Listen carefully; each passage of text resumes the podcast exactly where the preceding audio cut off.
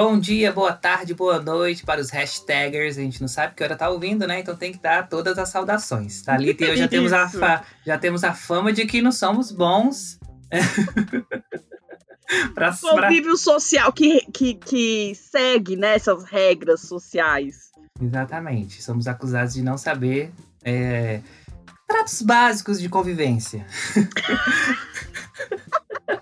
Você fala isso, o povo vai achar que nós somos terríveis de conviver. Não é isso, gente. É só não. porque eu e o Ludi a gente gosta de ir direto ao ponto. A gente acha que esse boa tarde, boa noite é, é usado muitas vezes para uma pessoa só é, parecer educado, sendo que não é a intenção dele. Então Sim. vamos direto ao ponto, né? Depois Você a gente acha? fala boa tarde, enfim. Ligeiro, tem que ser ligeiro, tem que ser ligeiro. gente, a gente tá começando o episódio 13 do Ivamos de Hashtag. Estamos aqui firme e forte, né, Thalita? Olha, eu vou te dizer que nem firme nem forte. Mas eu vou te dizer que estamos aqui. Perseverantes. Acho que é a melhor palavra. Exatamente, perseverando. O que, que a gente vai falar essa semana? Então, hoje a gente vai falar com o presidente da República. Com não, pelo amor de Deus. A gente vai falar do fato do presidente da República é, estar com Covid-19. A gente uhum. vai falar do Facebook querendo se redimir, Zuckerberg lá querendo se redimir com o mundo, barrando várias redes, né, da família Bolsonaro. A gente vai ter um giro político das, das notícias mais importantes. A gente vai falar do MC foragido. E a gente vai falar, claro, da cidadã brasileira. Cidadã não, Lud.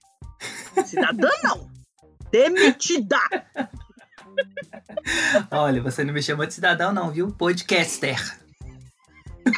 Cidadão, não, viu? Jornalista, pior do que você.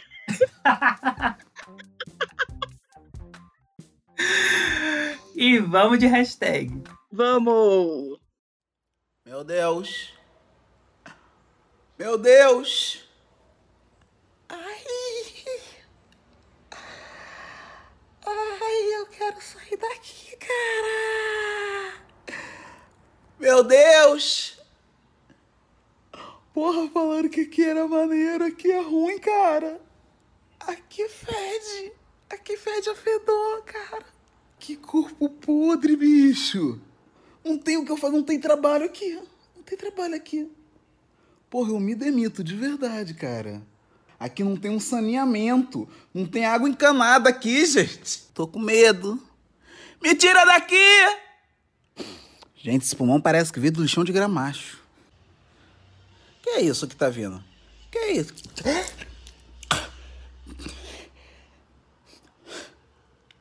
Isso é cloroquina, bicho. Gente, ninguém melhor do que Yuri Marçal para introduzir esse bloco, né, Lud? Vocês acabaram de ouvir, foi um trechinho do vídeo dele é, ironizando né, o Covid dentro do Bolsonaro. Ele personificou, né? O, o, personificou. O gente, pelo amor de Deus, gente, eu quero sair daqui, cara, que era mó legal. que fede. Eu não tenho maturidade, gente. Enfim, gente, é isso mesmo. O Covid testou positivo para Bolsonaro. E agora realmente ele se arrependeu de ter chegado ao Brasil, né? Agora ele vai embora. Agora ele vai embora. Mas, gente, o presidente da República anunciou na terça-feira de manhã que testou positivo para a Covid-19, que é a doença causada pelo novo coronavírus. Aliás, Ludiero, hum. eu quero fazer um desabafo aqui, tá? Porque já tava enchendo o saco isso, que não tem nada Gente. a ver com o assunto. Mas eu vou fazer um desabafo aqui. Gente, ó, já tô de saco cheio. Tem gente, tu acredita, Ludiero? Várias pessoas é. reclamando, principalmente no Twitter, que é a nossa terra que a gente fala, né? Reclamando que a imprensa ainda chama o vírus de novo. Depois de meses, Ludiero. gente, mas deixa eu falar pra vocês, animais. O termo novo não se refere ao tempo que foi descoberto o vírus, mas sim por ser uma nova variação do coronavírus. Então, ele não pode ser chamado de coronavírus somente, ele tem que ser chamado de novo coronavírus. Outra coisa, gente. Eu tô rindo, peraí, deixa eu falar, eu tô rindo. Porque no início, quando. Acho que lá para abril, estavam noticiando, né? E falavam novo coronavírus. Até hoje falam, né? E aí Uhum. eu lembro do meu pai falando assim, gente, mas já é outro vírus. Realmente. Ai, ai, meu pai, outro vírus. Gente, não pode ser. E aí, outra coisa, gente. Coronavírus se escreve junto. Não existe um espaço no meio dos dois, do corona e vírus. Talvez a imprensa devia se dedicar a ensinar isso, né, Ludiero? Em vez de ensinar, de, de mudar os termos. Gente, não. Enfim, estamos entendidos, né? Ai, me irrita, Lud, porque o povo só cai em cima da imprensa e não sabe as coisas, gente. Ó, uma coisa. Eu tenho um amigo que fala que eu não conto nenhuma fofoca sem trazer dados consistentes. E é isso, gente. A gente precisa, pra gente é, trazer uma crítica a alguma coisa, a gente precisa saber. Entendeu? O mínimo que seja. Então, pelo amor de Deus, né? Enfim. Vamos partir disso, viu, assunto. gente? Vamos partir disso. Gente, voltando ao assunto. É porque essas pessoas, amigos, são essas pessoas que, por exemplo, vai fazer o que o Bolsonaro fez agora, que a gente Sim. vai dizer aqui. É, os rumores, gente, do, de que o presidente estava com Covid começou na segunda-feira à noite, quando o jornalista Cláudio Humberto da Band soltou é, no Repórter Bandeirantes, o programa lá da Band, que o presidente cancelou a agenda da semana por estar com suspeita do vírus. Só que mais cedo, na própria segunda, ele já estava lá voltando pro Alvorada e aqueles, aquelas pessoas lá que eu nunca vou entender, Lud. Como que aquelas pessoas sempre estão lá? Eu não sei o que, que elas fazem da vida, mas Cara, enfim. pode ser pago, né? Sem condição aquilo ali. Pois é, aqueles apoiadores que ficam ali no cercadinho na frente do Alvorada. é, ele tinha falado que tinha se sentido mal e que tinha feito o teste, né? E aí, na terça, por volta do meio-dia, o Bonito decidiu anunciar em coletiva, coletiva, Ludigero, o resultado, né? Já tinha soltado a, a notícia pelo meio oficial, Uhum. mas aí ele convocou uma coletiva e convidou somente a TV Brasil, a Record e a CNN, e nenhuma outra emissora. E a gente ficou indignado, eu e o Luigi, porque não havia um cercado, não havia um distanciamento, não havia nada. E aí a gente vai para o debate, né? Que é aquele mesmo debate que a gente vem fazendo todos esses meses. Por um lado, a gente tem um governo que não se cuida mesmo quando uma pessoa que está ali com o Covid tem o risco de contaminar várias pessoas. Não se cuida, não cuida das outras pessoas, não tem o um mínimo de responsabilidade diante da saúde humanitária. Do outro lado, a gente tem repórteres que se submetem a isso. E o quão problemático é isso, né? Sim. É, de você estar ali arriscando a vida dos seus repórteres, e aí eu nem digo dos repórteres em si, porque eles acham que eles são obrigados a fazer aquilo, porque, enfim, a emissora mandou eles, mas dos diretores, né? Das emissoras mesmo, que, que não se cuidam, né? Nesse sentido. E não havia um cercado, não havia o cuidado, eles não estavam nem com o braço esticado, eles estavam assim com o microfone mesmo, pertíssimo do presidente. E ele estava com aquela máscara branquinha é, tradicional. Enfim, pois bem, na coletiva o presidente afirmou que chegou a ter febre de 38 graus no domingo, né, entre domingo e segunda, mas que à noite, na segunda noite, a temperatura começou a ceder. Ele também disse que sentiu um mal-estar e muito cansaço. Mas disse naquele dia lá que ele estava perfeitamente bem. Na entrevista, ele estava sentindo muita falta de ar, estava puxando o ar assim, ó, enquanto ele ia falando, estava bem difícil na respiração. Enfim, de acordo com Bolsonaro, ele tomou hidroxicloroquina, que é esse remédio que a gente já falou várias vezes que o Bolsonaro tem um fetiche por ele, né? E aí finalmente chegou a hora dele usar. E ele deve estar felizíssimo por conta disso. É um remédio que não tem comprovação científica, gente, da eficácia para a doença, né? Vale dizer que o Bolsonaro tem 65 anos e faz parte do grupo de risco, porque ele já é um idoso. Uhum. Daí, no fim da coletiva, ele se afastou alguns passos somente, gente, dos repórteres e tirou a máscara. Gente. Mostrou o rosto e disse estar bem e pediu cuidado aos mais idosos. Ele falou assim: oh, afasta aí um pouquinho, afasta aí um pouquinho. Aí tirou a máscara, Aí falou, não, porque eu quero que todo mundo veja a minha cara bem e tal. E eu fiquei, gente, a gente vai ver a cara dele e vai achar que ele tá bem com essa cara. Pois é. o homem morto em pé. Gente, morto em pé, o lábio não tinha uma cor. Não tinha uma cor. Ai, ai. Pode. E aí, é, ele falou o seguinte: vamos tomar cuidado, em especial com os mais idosos e que têm comorbidade. Eu percebi, amigo, que ele não se, ele não acha que é idoso. Ele não se vê É como porque ele idoso. acabou de chegar, Thalita, no 65. Ah, pronto. Os mais jovens, tomem cuidado. Mas se forem acometidos do vírus, fiquem tranquilos, que para vocês a possibilidade de algo mais grave é próximo do zero. Que Falou o Bolsonaro, né? bicho. Mas os dados oficiais sobre a pandemia mostram que pessoas mais jovens e mesmo aquelas sem comorbidades também podem desenvolver formas graves da doença.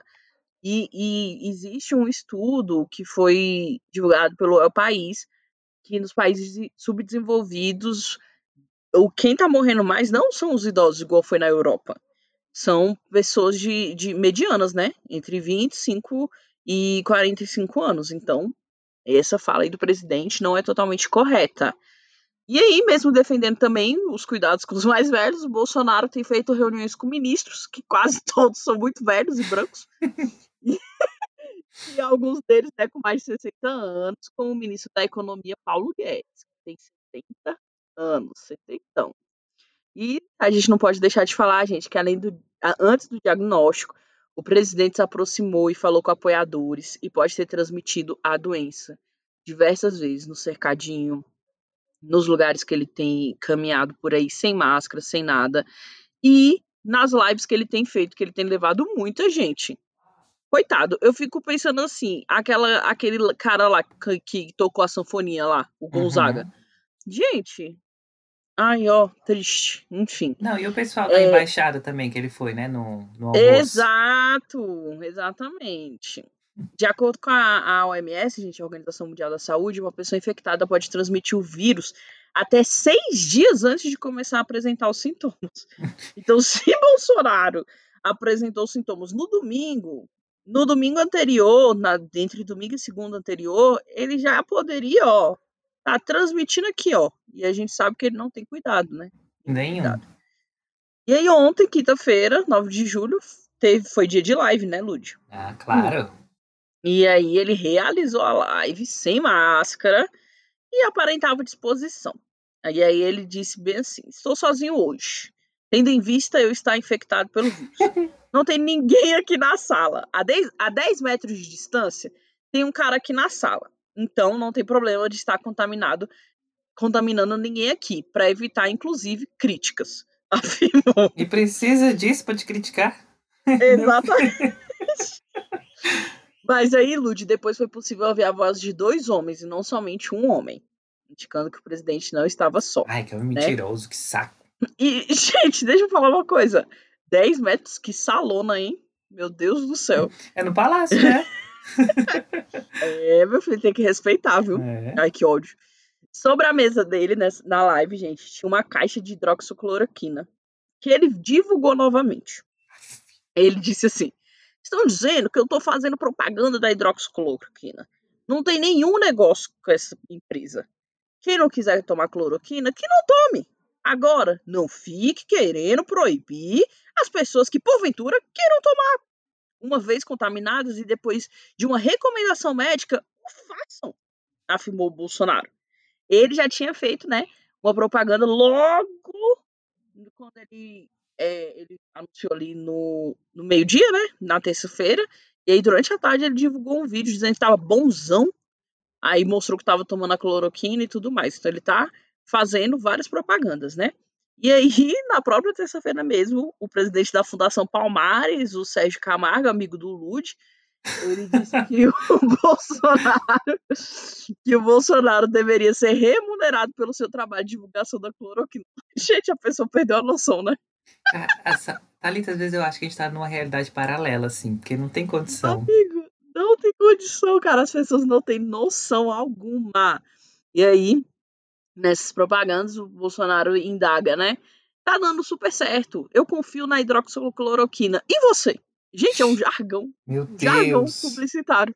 Como é que pode, né?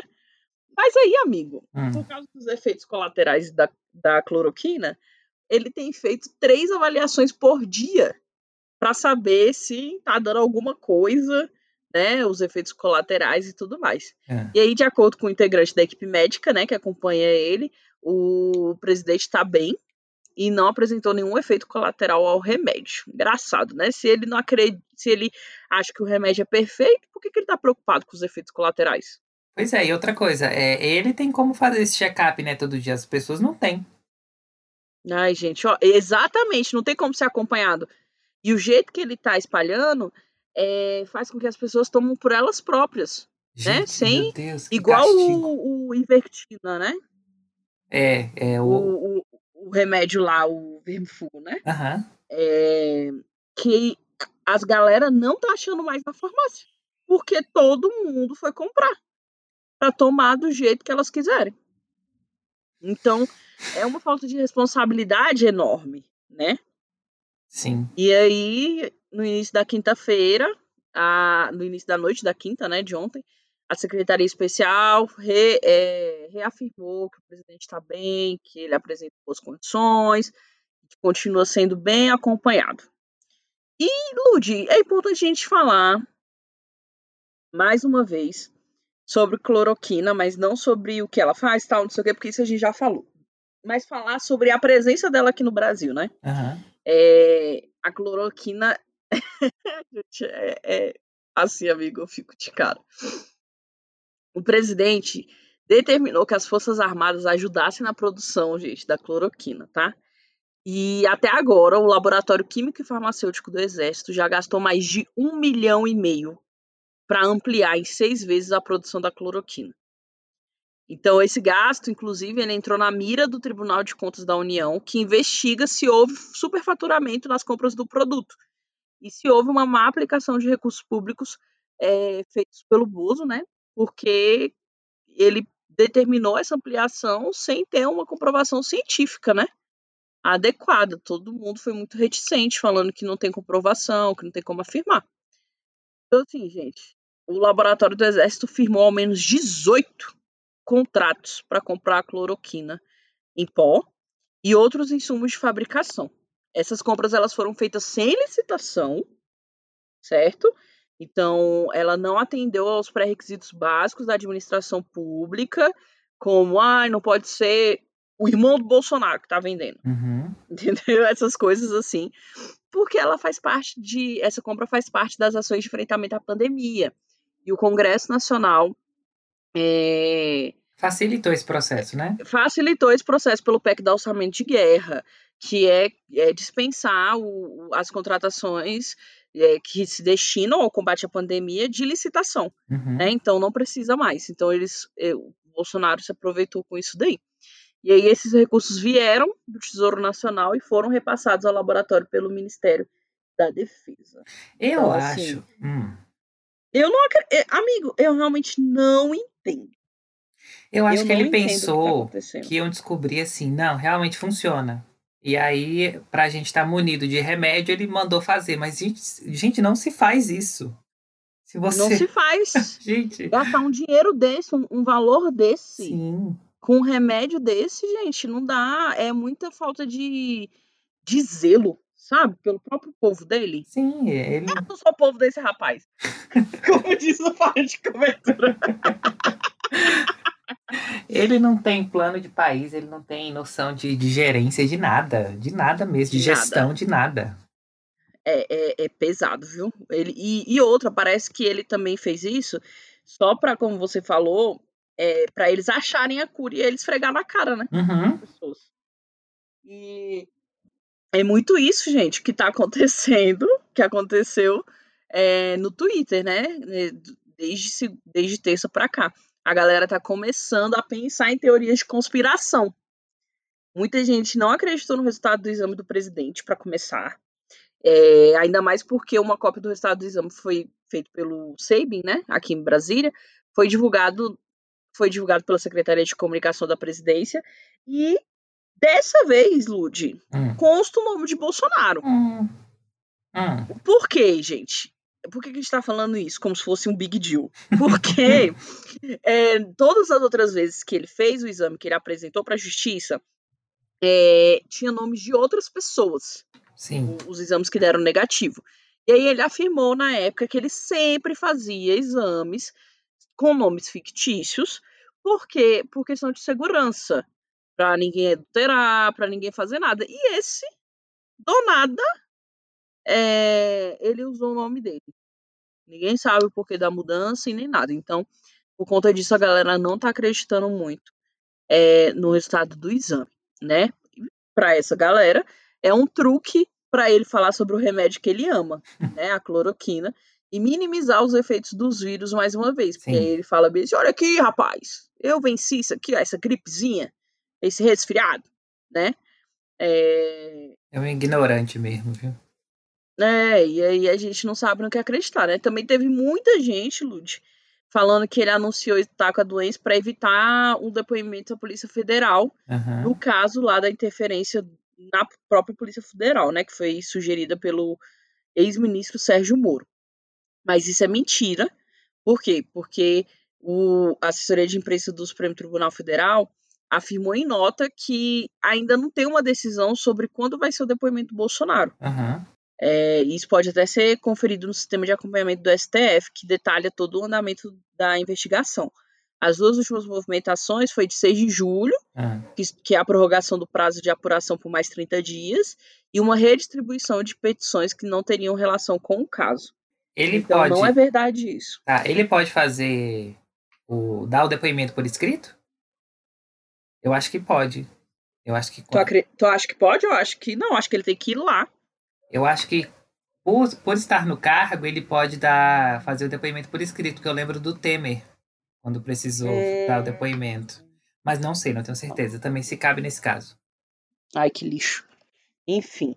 E é, a gente queria dizer aqui, que eu estava até falando com o Lúcio essa semana, né? Que é terrível a gente estar sob um governo que faz a gente ter paranoias. Sim. A gente precisa falar sobre isso, gente. É muito sério porque o jeito de agir deste governo é, provoca terríveis impactos na saúde mental de um povo todo.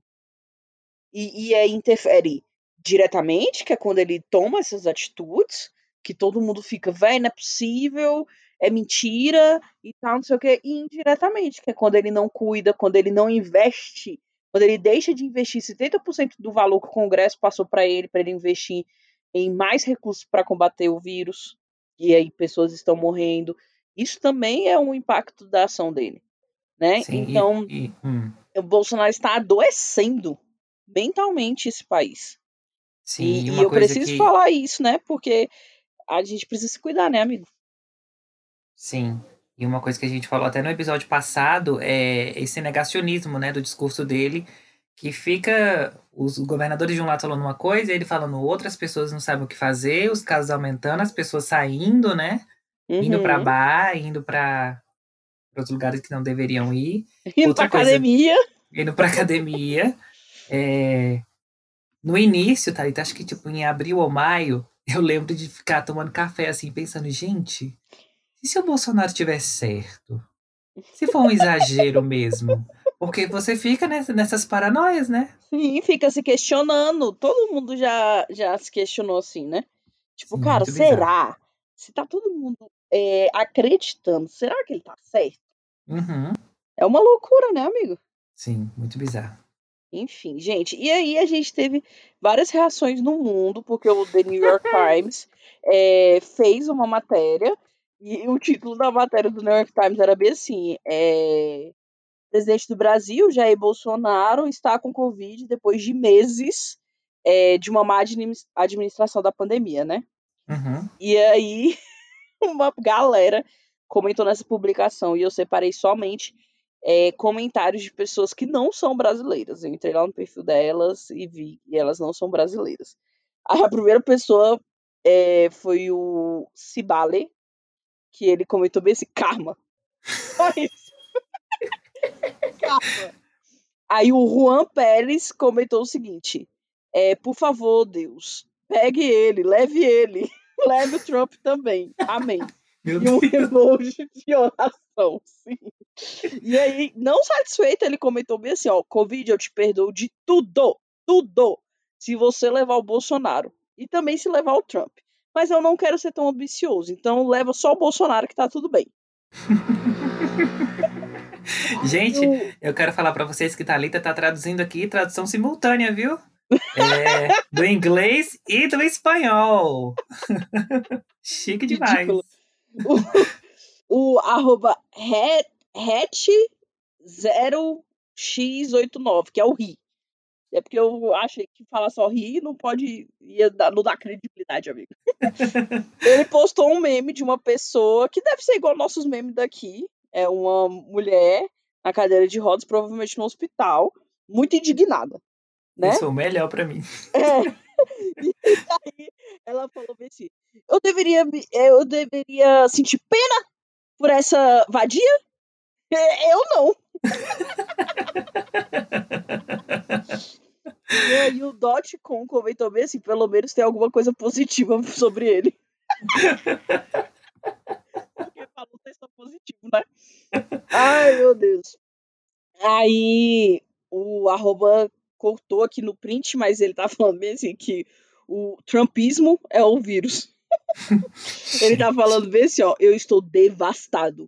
Só devastado, muito devastado. E aí um gif do The Office, da galera dançando numa festa. É, e aí o arroba tweet Akash, Akash, né? Deve Isso. ser, né? Parece ser árabe. Ele falou bem assim, ó, ele gozou, fez, fe- zoou do vírus e agora tá infectado. Então não é karma, é uma besteira, é uma tolice. Fique Uhum. em casa, fique seguro. Que foi o que maravilhoso, né? E aí várias pessoas falaram várias coisas aí. Então eu tirei a conclusão de que o Bolsonaro conseguiu ser odiado no mundo inteiro, gente. Isso não é, não é para todas as pessoas, amigo. É. Tem que reconhecer o mérito de Bolsonaro, gente. Ele que é o cara, né? O Lula não, é ele. Ele que é o cara. Exatamente. Não é o Lula, gente, que foi reconhecido pelo Obama, entendeu? Elogiado. Não é, é o Bolsonaro, gente. É. Enfim. E aí, aqui no Brasil, né, Lud? A mesma coisa rolou, é, de muita gente comentando, e só que começou um debate ferrenho sobre desejar ou não a morte do presidente, né? Sim. E piorou mais ainda depois de dois tweets de duas pessoas com muita visibilidade. Uma delas é o Luciano Huck, que afirmou o seguinte: Não vou fazer ironias, muito menos iluminar rancores. O presidente do Brasil, goste dele ou não, testou positivo para a Covid-19. Isso é grave. Ele escreveu no Twitter essa, esse tweet aí. E o Felipe Hum. Neto escreveu o seguinte: torcer ou mesmo fazer piada pela morte do Bolsonaro te coloca na mesma caixinha de tudo que estamos tentando destruir no Brasil. Bora derrotar essa gente de forma legítima, bora vencer. Morte ao cacete. Aí ele completou, né?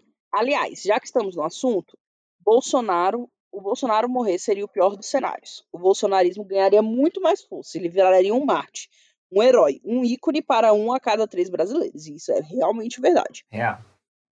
É, e aí, a galera ficou muito indignada, é, principalmente porque o, o, o- o Felipe Neto falou bem assim, ó, você, é, se você faz isso, você torce pela morte do Bolsonaro, é, você fica na mesma caixinha, né?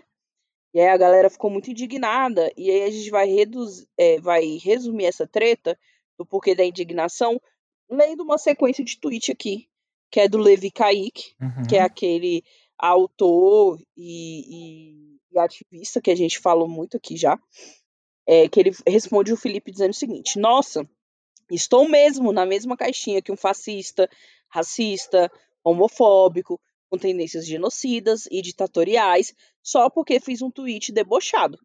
Falsa simetria, Felipe. Aí o Felipe responde ele: Levi, eu olhei seus tweets tudinho e não vi nada falando do Bolsonaro morrer. Vi piada, engraçada, por sinal, sobre o vírus. Então, obviamente, o meu tweet não foi sobre você. Tô falando de gente abertamente tweetando pela morte. Aí o Levi. Ah, pois. Vou fazer um tweet desses então. Achei que minha piada tivesse sido clara. não é essa a questão, Felipe. comparação continua mal feita. Não tem como pedir postura diante de alguém com todos os adjetivos do Bolsonaro. E aí o Felipe responde ele, né? Eu acho que não postar torcendo pela morte de alguém está distante de postar algo com empatia e torcendo pela recuperação. Há um mundo entre esses dois extremos. Hum. E o Levi fala, assim como postar torcendo pela morte de um fascista está distante de ser um fascista. Eu não estou dizendo que sou uma pessoa evoluída, não. Tenho esse desvio. Infelizmente, quero que ele morra mesmo. Mas isso não me coloca na mesma caixinha que ele. Espaço entre extremos. Aí o, o, o Felipe diz por que, que ele não deseja a morte, né? Hum. Levi, a morte de um canalha mentiroso não mata a canalice ou a mentira. E eu falei, caixinha do que queremos destruir. Não é fascista igual. Há uma diferença. Uhum. No mais, respeite seu sentimento. Eu mesmo tuitei que não conseguia não desejar o mal para a galera nos bares do Leblon. E foi isso daí. Todo mundo começou a se questionar se deveria ou se não deveria.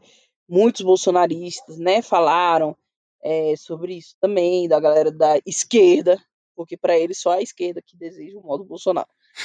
É, a galera da esquerda falava isso, e a galera da esquerda não, a oposição lembrou sobre várias falas do Bolsonaro, além da própria fala do Covid mesmo, né? Que ele falou, Bessi, daí, o que, que eu posso fazer? O meu nome é Bessias, é, mas eu não faço milagre. Sim. Eu não sou coveiro, né? Quando foi perguntado das mortes, do que, que ele estava fazendo. E, porque vale lembrar que o Jair nunca falou nada. Ele nunca deu uma fala para as famílias. Ele nunca se pronunciou nas suas redes falando é, Oi, eu sinto muito pelo seu familiar que você perdeu. Ele nunca falou sobre isso. Isso é terrível, né? É, ele, nega, ele nega mesmo o que está acontecendo. E a gente tem mais de 60 mil mortes no Brasil. Então isso é terrível. E aí a galera também lembrou quando ele desejou a morte da Dilma, né? Uhum. É, que ele falou o seguinte: espero que Dilma acabe hoje, infartada ou com câncer é, que ele também é a própria pessoa que ele fica falando, né? Sim. É, e o Carlos Bolsonaro fez um tweet falando que a galera era terrível, que estava desejando a morte e tal. E a galera começou a responder com essas todas essas falas do pai dele, né? Assim. Também, que é uma questão de hipocrisia também dele falar como se o pai dele nunca tivesse tido é, ações tão nojentas, né? Sim. Assim, de imediato, a gente já vem na cabeça, tomara que morra, porque, né, a gente tá atolado de coisa de, assim, eu, né, não você, mas atolado de uhum. coisas é, que ele tá fazendo contra o Brasil, e, enfim, e causando esse monte de preju prejuízo pra gente. Mas agora, com o apontamento do Felipe, realmente faz muito sentido, né? Ele ia se tornar um, um Marte mesmo, imagina. O inferno que ia ser. Exatamente.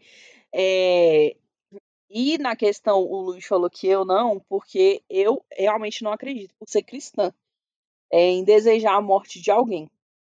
Por quê? Porque, por exemplo, todas as vezes que houve uma morte que foi direcionada, que Deus falou, por exemplo, igual todo mundo ficou sabendo aí da morte dos primogênitos, né? Que foi a praga dos gafanhotos, e uma das pragas que Deus mandou foi a morte dos primogênitos do Egito, hum. dos primeiros filhos, dos filhos mais velhos aquilo só aconteceu não porque Deus odiava é, o próximo, aconteceu para libertar o povo dele. E hoje, se Bolsonaro morrer, não vai existir uma libertação. Não vai existir uma libertação, porque a nossa luta é muito maior que o Bolsonaro. É contra um país totalmente polarizado. Sim. Então vai acontecer pior. Sim. Entendeu? Como o Felipe falou também. Então a gente precisa entender isso. E como cristã, a gente acredita na redenção de todas as pessoas. Então, o meu desejo é que ele se arrependa. O que eu desejo profundamente e que eu oro é para que Deus use o sofrimento, manda febre, manda dor, manda coma, se for preciso, para ele se arrepender. Para ele realmente entender que ele tá fazendo merda. E se arrepender, porque é isso que a gente precisa. Esperançosa, viu? Não te sai esperança? É, essa é uma cristã de verdade. Ai, ai, gente, mas Lude, ele tem motivo pra adoecer, não tem não? ai, ai. Ou se tem, viu, Thalita? Ou se tem. Eu tava pensando que a, a pressão dele essa semana foi a zero, com certeza. Imagina. Amigo, quando tu fala isso, eu só penso no, No quê? Na cara do Bolsonaro na Gretchen, aquela imagem da fazenda que ela tá caindo, se arrastando pela parede, É isso mesmo. ele sabendo. Visualizem isso mesmo. É tipo aquele meme da Tula Luana. Rosana, eu tô tremendo, Rosana. E, e quem fez a, a pressão do Bolsonaro baixar, quem fez a nossa alegria essa semana foi o Facebook, Thalita. Porque na última quarta-feira, a rede social derrubou 73 contas, 14 páginas e um grupo ligados a- ao Bolsonaro. Tanto no Facebook Uhul. como no, no Instagram. O Facebook. Tá pouco, tá pouco. A gente comemora, mas tá pouco. É, tá pouco, porque tem muitas por aí. O Facebook já estava sendo pressionado há um tempo para agir contra essas contas é, falsas, Uhum. né? Porque inúmeras empresas é, ao redor do mundo, incluindo a Coca-Cola, a Adidas, a Unilever, a Ford, organizaram um boicote contra o Facebook é, no- Uhum. num movimento que chama Stop Hate for Profit, é, que na tradução livre é Pare de dar lucro ao ódio, até que o, Uhum. o Facebook. Nossa, que maravilhoso. Sim, até que o Facebook demonstrasse ações concretas para atenuar né, os prejuízos causados pela, pelo Facebook à sociedade, né? A gente precisa lembrar aqui, né? Elegeu Trump, é, elegeu Bolsonaro, enfim. Prejuízo é o que não falta pra gente. Exatamente. Prejuízos que, cara, mínimo de quatro anos, gente. É, Pelo amor de Deus. um prejuízo de quatro anos pra gente.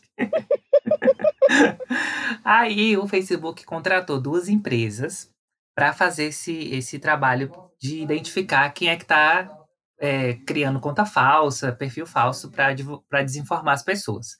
É, aí foram duas empresas, a Atlantic Council, é, por meio de que por meio do laboratório dele de pesquisa forenses digitais fez esse trabalho para o Facebook, e uma outra Massa. empresa que chama Gráfica.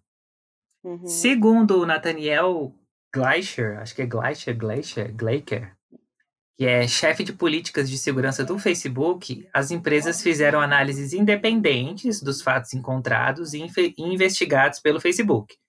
É, foram ao todo quatro redes derrubadas pelo mundo, não foi só no Brasil, é, e cada companhia realizou análise de duas.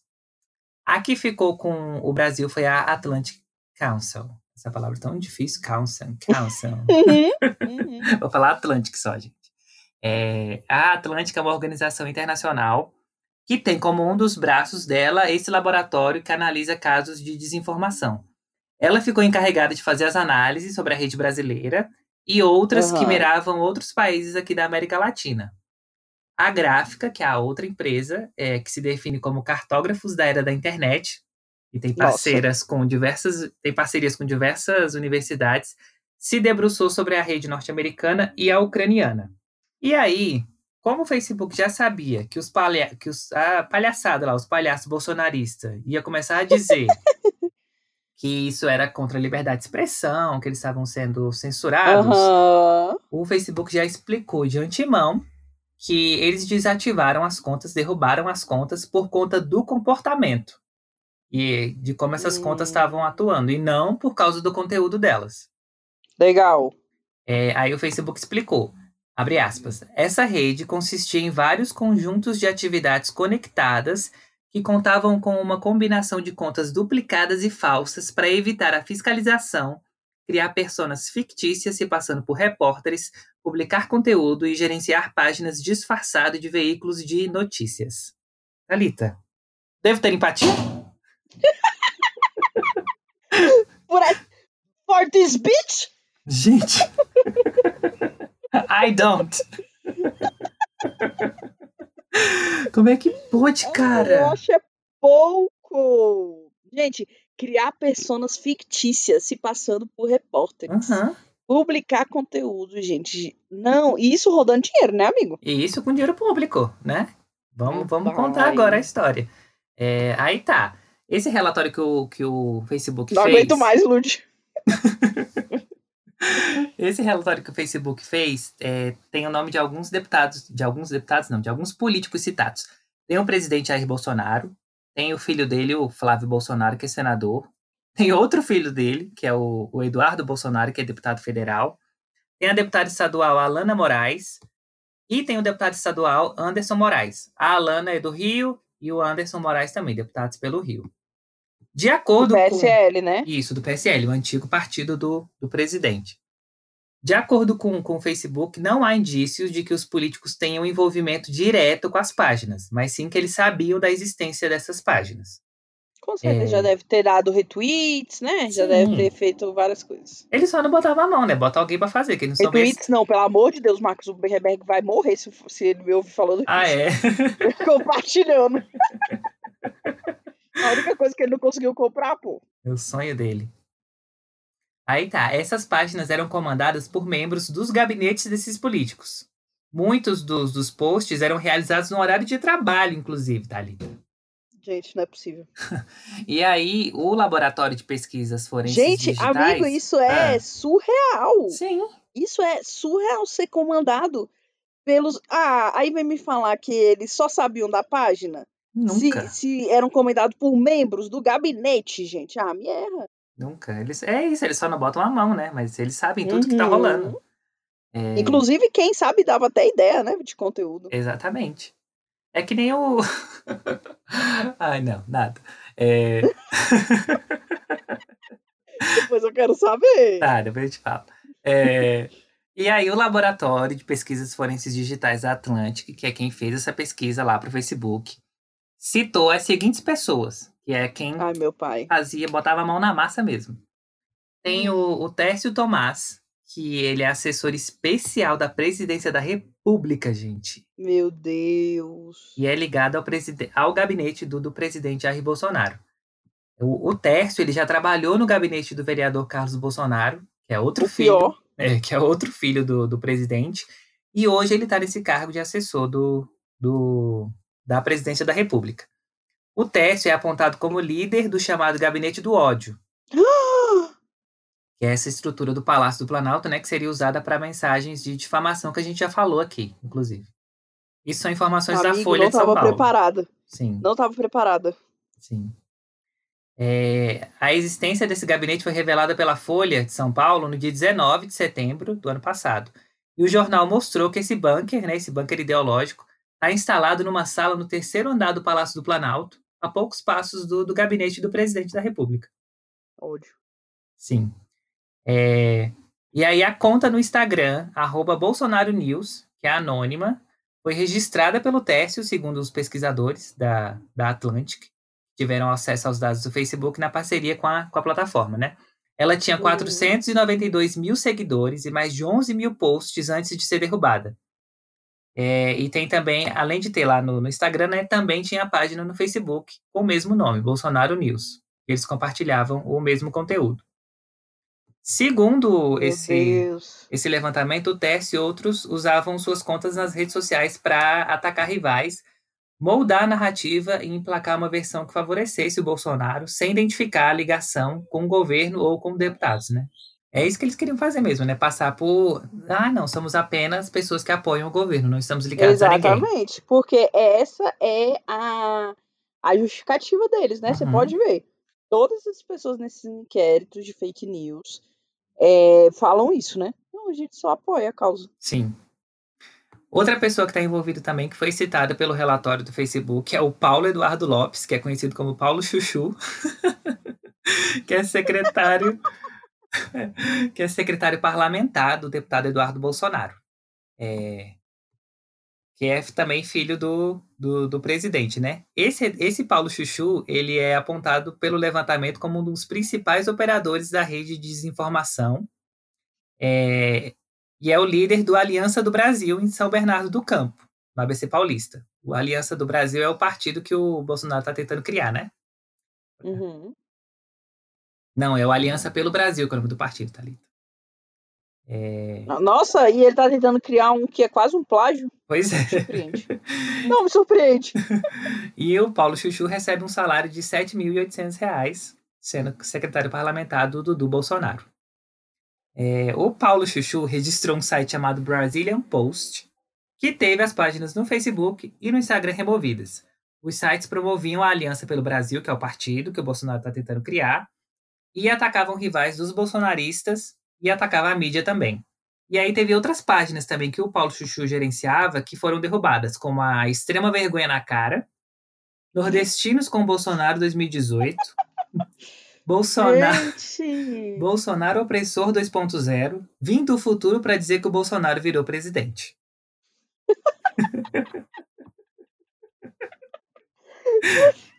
Não dá pra acreditar, cara. Tudo caiu. Não, eu fiquei vendo também, rindo, porque é, é outro mundo, Thalita, né?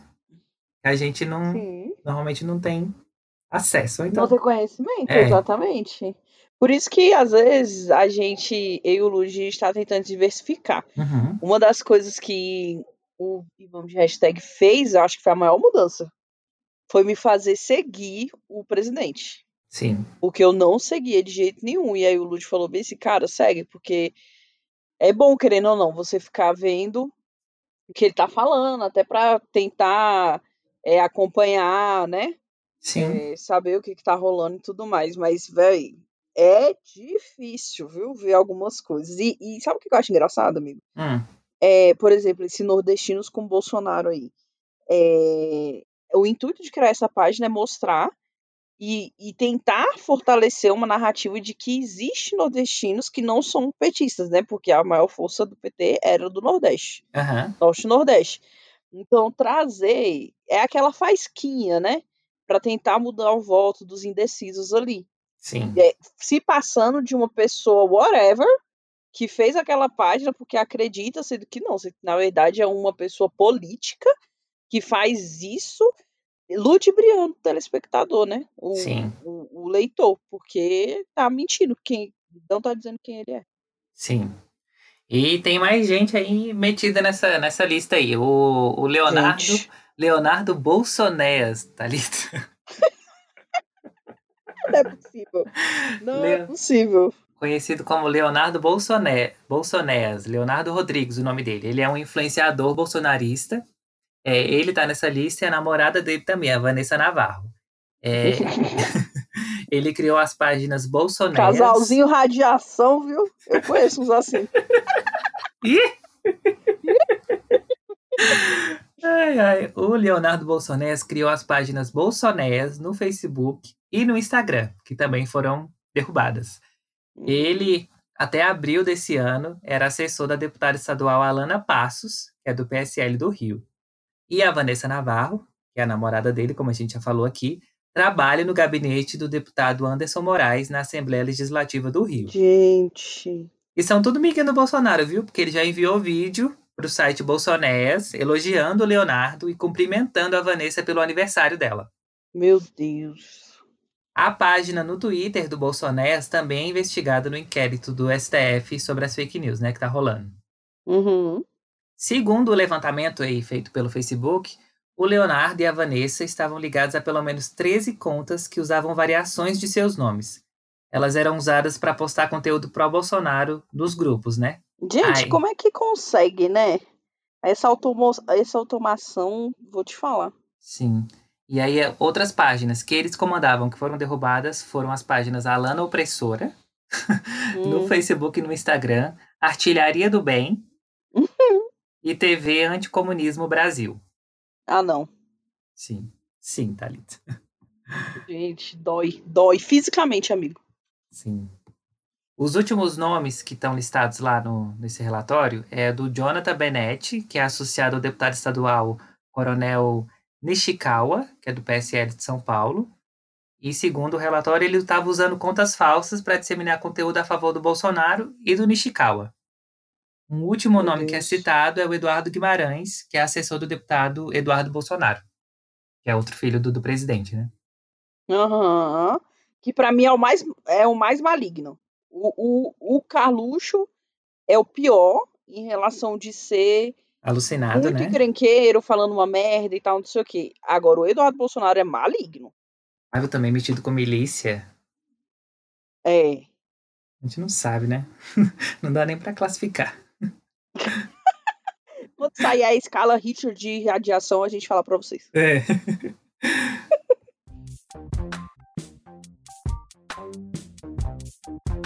A gente vai entrar agora no giro político, né, Thalita? Tudo que aconteceu no mundinho da política no Brasil essa semana. tudo não, quase tudo, quase tudo. Gente. No mundinho imundo da política brasileira. é, a gente vai começar falando do fundador da Ricardo Eletro, Thalita, o Ricardo Nunes, que foi preso essa semana. Os res... Acredita os refrescos, nisso? amigo. Eu vou te dizer, olha, porque às vezes a gente mata a nossa sede, né? Geladinho esse refresco. Na quarta-feira dessa semana, ele, o Ricardo Nunes, a filha dele, a Laura Nunes, e o superintendente da Ricardo Eletro, o Pedro Daniel, foram alvo da operação Direto com o Dono. Gente, eu amo o deboche. Amigo, é a gente trabalhando no Ministério Público. Uhum. ah, e essa operação é do Ministério Público de Minas Gerais, da Receita Estadual, lá, né? da Receita do Estado de Minas, e da Polícia uhum. Civil. De acordo com as investigações, Thalita, a rede de varejo, a Ricardo Eletro, cobrava dos consumidores, é, embutido no preço dos produtos, o valor correspondente aos impostos, mas não fazia o repasse desse imposto para o Estado. Meu Deus. Assim fica fácil, né, Ricardo? Ser o, o, o, o maiorzão. Sim. É, o ministério... E vai no Luciano Huck dar, dar presente para os pobres. Assim é fácil, né? Assim é fácil. O Ministério Público lá de Minas Gerais informou que a empresa se encontra em situação de recuperação extrajudicial, sem condições de arcar com as dívidas deles, né? Que eles estão agora. Deus. Sim, estão devendo lá pro, pro, pra Receita, né? É... é difícil. Os bens imóveis do investigado, do, do Ricardo, não não estão registrados no nome, no nome dele. Está no nome das filhas, da mãe e de um irmão dele. Eita, isso aí é, é só lembra a PGFN, amigo. É. Ainda segundo a Força Tarefa, o crescimento do patrimônio individual do, do principal sócio ocorreu na mesma época em que os crimes tributários eram praticados, né? Esse crime tributário é não pagar os impostos, é o que caracteriza a lavagem de dinheiro. Além dos mandados de prisão, a Justiça determinou o sequestro de bens imóveis do Ricardo Nunes, avaliados uhum. em cerca de 60 milhões, para poder, poder ressarcir os danos causados ao Estado de Minas Gerais. Pois é, bonito. Tu queria só fazer o processo de recuperação judicial sem pagar nada, é? Uhum. Ah, vai se lascar. e aí, de acordo com os levantamentos feitos pela Direto com o Dono, aproximadamente, Thalita, 400 milhões de reais em impostos Meu foram sonegados. Ai, amado, não é possível. Não, a gente que trabalhou na, na Procuradoria-Geral da Fazenda Nacional sabe bem, esse valor aqui, né? Isso aqui é, uhum. isso aqui é troco, perto do que o pessoal é. sonega, né? Gente, depois que você trabalha na Procuradoria Geral da Fazenda, a gente não acredita em mais nenhuma empresa, tá? A gente Sim. sabe que todas, quase todas, estão devendo para o Estado. Dinheiro esse, Lud, poderia estar ajudando no combate à pandemia, né? Exatamente.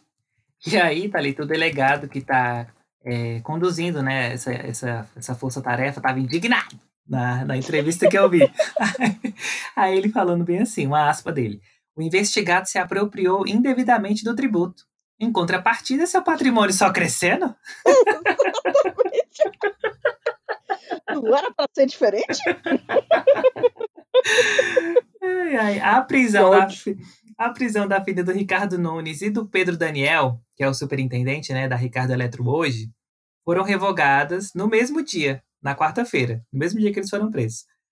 O, o Ricardo Nunes foi solto ontem à tarde, na quinta, ontem hum. à tarde. E aí, aos... ele tava mancando, né? Saiu com muleta. É, sempre sai assim, né? A cena, né, amigo? e aí, ao ser liberado, ele disse que tudo já foi esclarecido, que ele vai fazer uma live na segunda-feira que vem. Ai, que saco! para poder se explicar, Thalita. É, é só pegar esse tempinho, né, do, do fim de semana para poder inventar uma desculpa com os advogados dele, né? Amigo, é só você falar bem assim, devi mesmo, meu filho, não paguei imposto não, tu acha? Sou um branco safado, tu acha que eu vou pagar imposto?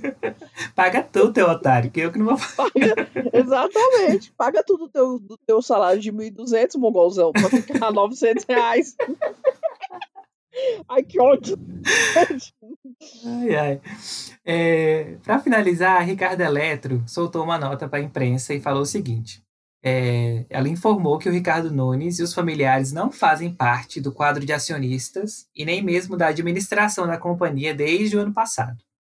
Uhum. Eles disseram que a operação realizada no dia 8 pelo Ministério Público lá de Minas, pela Receita e pela Polícia Civil, faz parte de processos anteriores à gestão atual da companhia, dizem respeito a supostos atos praticados pelo Ricardo e pela família dele, né? Não tendo ligação com a companhia. Como é Hum. que, e como é que o superintendente está metido no negócio, né?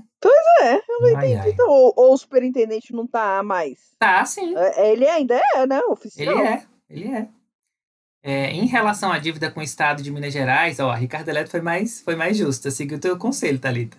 A Ricardo Eletro reconheceu parcialmente as dívidas. e antes da pandemia, disse que estava em discussão avançada com, com Minas Gerais, com o Estado de Minas, para pagamento desses tributos passados, é, cumprindo o que diz as leis lá do, do Estado de Minas sobre o pagamento de tributos, né? Coragem, viu, gente? 400 milhões, gente. Sim. E aí, quem era Nossa. Miguxo de Ricardo Nunes, Quem? Thalita? Quem? Quem? É Luciano Huck. Luciano Huck, gente. Gente, a gente precisa falar isso aqui. Porque Luciano Huck está já há dois anos, mais de dois anos, flertando com a política nacional. E provavelmente em 2022 Luciano Huck vai estar metido em algum cargo. E é bom que vocês conheçam a peça, porque ele está é, excluindo tudo das redes sociais dele, mas vocês precisam lembrar de quem ele Uhum. era amigo. Sim. Aí a gente separou aqui alguns tweets, né?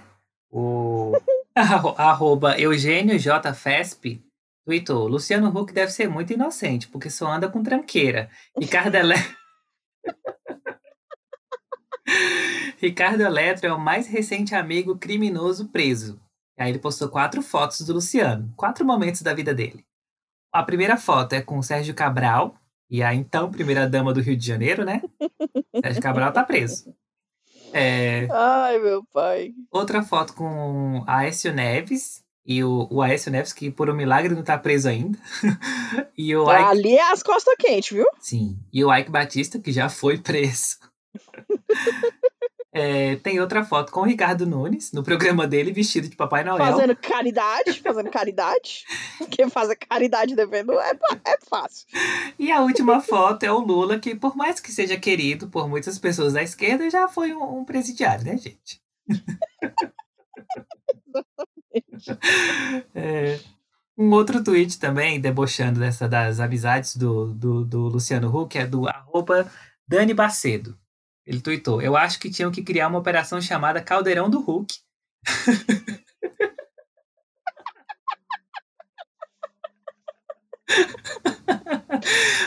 pra investigar todo o círculo de amizade do Luciano Huck. O cara só tem amigo bandido. O último a ser preso foi o fundador da Ricardo Eletro. O que eu amo é a resposta dessa Cíbia Pinheiro. Como dizia minha avó, um gambá cheira o outro.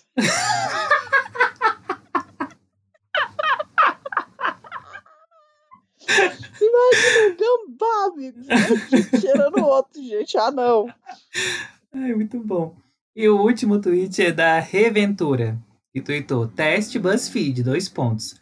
Qual amigo corrupto do Luciano Huck você é? Eu queria muito teste. Esse teste pra ontem. Fica a dica pro BuzzFeed. Ai, gente, pois é, gente. O Luciano Huck é uma peça que eu vou te falar, viu? Então fiquem atentos. Mas falando em bandido, vamos lá. E aí? Vamos lá! Olha, amigo, é liberdade que canta solta pra quem é corrupto e branco, né não? Você vê aí o Ricardo saindo já da prisão e tudo mais. E aí, Sim. outro rolê decepcionante, Lud, aconteceu nessa semana. Quando ontem, quinta-feira, dia 9, o presidente do Superior Tribunal de Justiça, o João Otávio de Noronha, ele fez o que, Lud? Ele simplesmente concedeu habeas corpus pelo pedido pela defesa de Fabrício Queiroz, o Laranja, se vocês não lembram, e da mulher dele, a Márcia Guiar, que tá foragida desde o dia 18 de junho, que fique claro, quando Queiroz foi preso em Atibaia, em São Paulo. Ele, com essa decisão, ele permitiu que Queiroz e Márcia vão para a prisão domiciliar e serão monitorados por tornozeleira eletrônica. Agora, amigo, como é que dá prisão domiciliar para uma pessoa que tá foragida? Gente. A massa... Gente! Quando você me contou, eu não acreditei. Eu pensei que ela tava presa já. Cara, não pode ser, gente. Gente, o Brasil, ele é uma pessoa, pelo amor de Deus. Ó, a gente já falou muito do Queiroz aqui, só relembrando, eles são investigados no caso da rachadinha, no antigo gabinete do Flávio, na ALERJ, né, na Assembleia Legislativa do Rio de Janeiro. Gente, olha só, o, o, o habeas corpus foi um pedido da defesa do Queiroz, né, o, o advogado dele, o Emílio Preta, ele argumentou que o cliente, aquela história, né, Lud? Hum. Portador de câncer de colo, corria risco da saúde devido à pandemia da, da Covid-19. Hum. E aí, a condição do ex-assessor foi levada em consideração pelo ministro. E pior, Lud, na decisão, ele disse que a Márcia também merecia ir para a prisão domiciliar para cuidar do Queiroz. Ah, meu pai. Porque ele precisa da, da, é, das atenções devidas por conta da doença. Aí um trechinho da decisão falava o seguinte: o mesmo vale para sua companheira, Márcia Guiar, por se presumir que sua presença ao lado dele seja recomendável para lhe dispensar as atenções necessárias, visto que, enquanto estiver sob prisão domiciliar, estará privado do contato de quaisquer outras pessoas, salvo profissionais de saúde que lhe prestem assistência e seus advogados. Tu acredita nisso? Gente, é cara de pau. E não podia contratar alguém para cuidar dele, já que pode não, ter um profissional de saúde, podia. né? A foragida vai poder, ó, ficar tranquilíssima na casa dela. Gente, inacreditável. E aí, é, dizem que o Noronha considerou a condição dele porque tem uma recomendação do Conselho Nacional de Justiça, né? Hum. É o CNJ, que sugere que, podendo, é, não vamos levar pessoas para o presídio por conta da pandemia, né? Uhum. E aí, com essa decisão, o Queiroz vai ter que indicar o um endereço onde ele vai cumprir a prisão domiciliar. Esse endereço vai ser fiscalizado por autoridade policial para confirmar que ninguém vai entrar lá. E as autoridades policiais também vão eh, ter permissão né, de acessar esse local a qualquer momento que eles quiserem. Uhum. Se eles uhum. estão vendo que tem alguma mutreta lá dentro, eles podem ir lá é, revistar e tudo mais, e eles vão fazer essa vigilância permanente, né? É, eles não vão poder ter contato com terceiros, como a gente já disse aqui, nem acesso a telefones, nem computadores, nem internet, nem tablets. Essa é a prisão domiciliar deles. Vale dizer, amigo, vale hum. lembrar hum. que o ministro, esse aí, o presidente da STJ, é, João Noronha, já foi elogiado por Jair Bolsonaro. É, Ele, inclusive. Inclusive, Bolsonaro chegou a dizer que a sua relação com Noronha foi como amor à primeira vista, amigo. Ah, meu. Não, ele tem isso, né? Se casa com o ministro. Gente, é... o Bolsonaro, ele realmente ele só não teve forças para se declarar um afetivo. É, realmente. Ele realmente, ele, ele tem uma coisa assim, né? Ele usa umas, umas... Metáforas, né? É, gente, não, ó. E aí, é, ele disse, né, que era como amor à primeira vista, e na posse hum. do André Mendonça lá, que é o ministro da Justiça, depois do Moro, hum. ele disse que as conversas com o Noronha são o que ajudam ele a formar opinião sobre o judiciário. Gente. Ou seja, altamente íntimo entre eles dois, né? Palhaçada. Aí o Estadão ouviu seis integrantes do STJ, seis ministros do STJ, é. É, que criticaram a decisão do presidente Noronha. Eles usaram termos como absurda, teratológica, uma vergonha, muito rara e um disparate. Esses foram Caramba. os adjetivos que ele deu, eles deram para a decisão, né? Diferentes formas de analisar. E eles não quiseram se manifestar publicamente, porque eles podem vir a julgar o caso. Então o povo uhum. vai falar uhum. assim: ah, isso aí não pode julgar, porque olha aí. Né? Desse jeito. Um dos ministros, Lud, inclusive, disse uma, a, a reportagem do Estadão que ele está em estado de choque e desconhece um, um, precedente, né, uma decisão dessas. Ele diz que nunca viu uma decisão dessa de dar prisão domiciliar para um foragido de justiça. Não, Que bicho, é o isso é caso muita da Márcia. palhaçada, pelo amor de Deus, Thalita, você é brincar com a nossa cara demais. Então, tipo assim, a pessoa tá fora da justiça e ela vai ser recebida de braços abertos. Pois Oh, que é. bom, olha aqui, ó, prisão domiciliar. Boa tarde, querida. Gente, e aí, é, um outro ministro também lembrou que o Queiroz já tinha um histórico de querer é, influenciar, manipular testemunhas, né? Do Uhum. caso, então que isso ia justificar a manutenção da prisão, né? Ele realmente na prisão ele não ia ter contato nenhum. Então é muito estranho isso. E aí, para um subprocurador-geral da República, essa decisão é muito estranha. É, e que a- o fato de estar foragido, uma pessoa estar foragida, já seria motivo da prisão. Mas que agora virou motivo para soltar. Olha que Sim. engraçado. É, e o Estadão também ouviu especialistas em direito que também discordam da decisão. Hum. A professora da FGV de Direito de São Paulo, Heloísa Machado, diz que a questão é: o próprio Noronha deixou de apreciar um habeas corpus coletivo pelas mesmas razões, doenças e grupo de risco, para presos pobres e idosos do Ceará, mesmo podendo fazê-lo de ofício, inclusive. A seletividade é o grande problema da decisão. Sim. Ou seja, já teve outros casos e o Noronha não deferiu, não aceitou. E pro Queiroz, ele aceitou.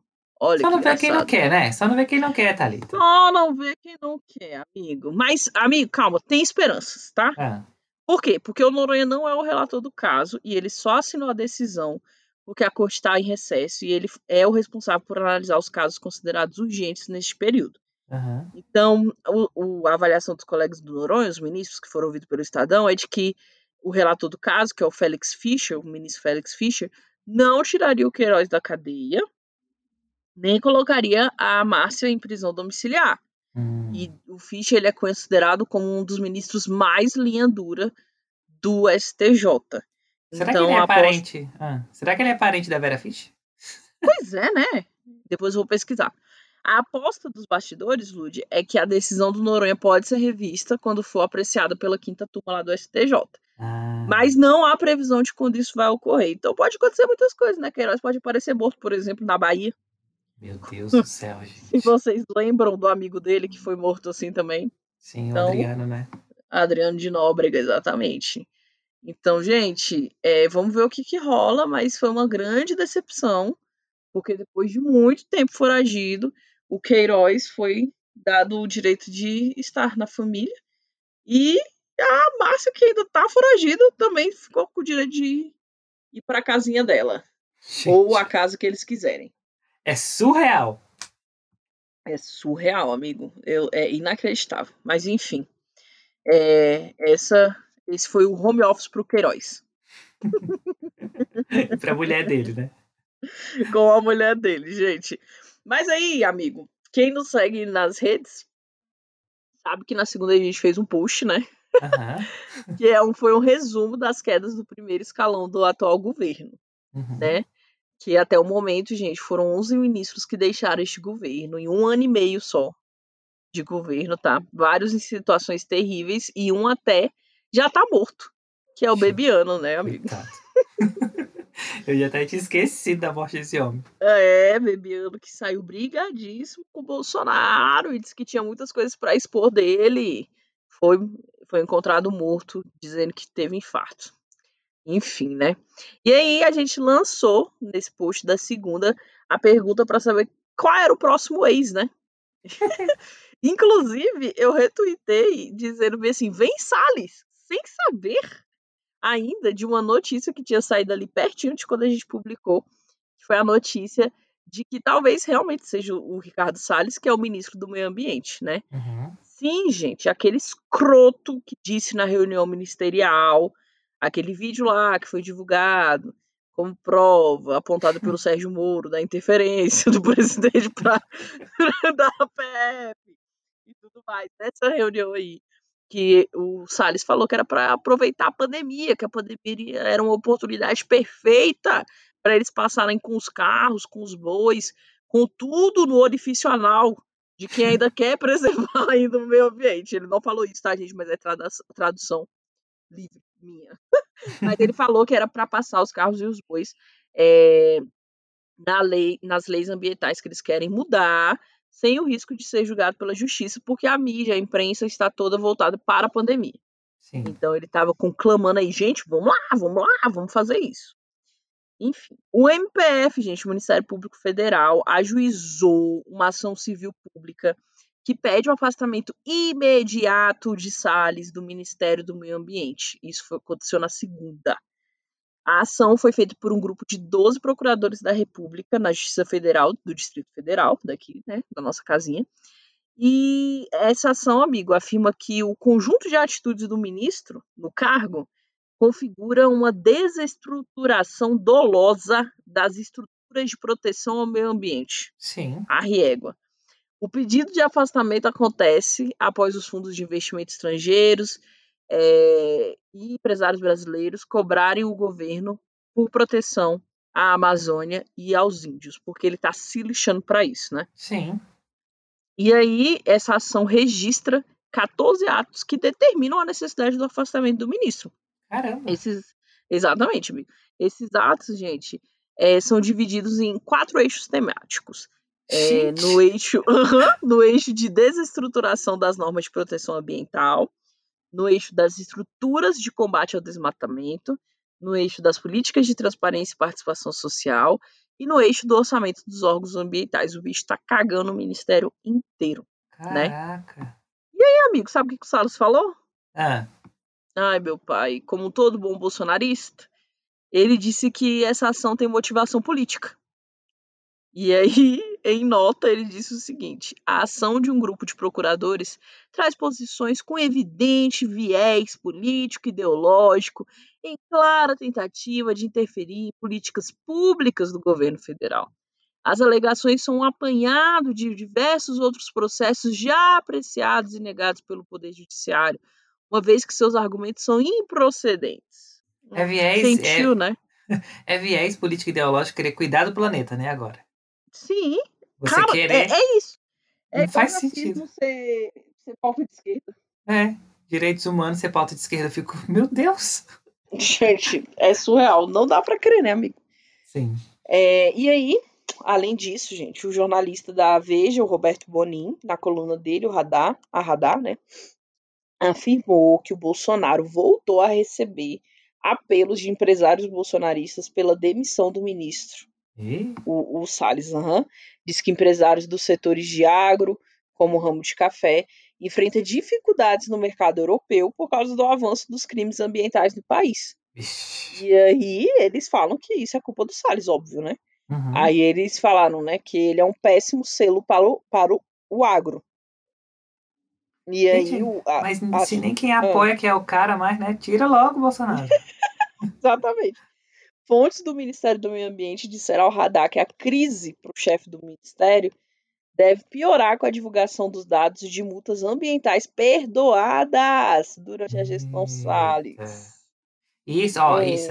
Assim, ele deve estar fazendo isso, claro que é um mau caráter, mas deve ter dedo do Bolsonaro aí também, né? Querendo é, perdoar a multa de amiguinho dele. Com certeza, sendo que ele Sim. sempre falou que essa bandeira do meio ambiente é exagerada. É Uhum. óbvio, né? Enfim. É, esse desmonte, gente, do Ibama, é por causa mesmo da política estimulada por Bolsonaro, né? Contra a suposta indústria da multa, que ele sempre Sim. fala, né? Que existe uma Sim. indústria da multa.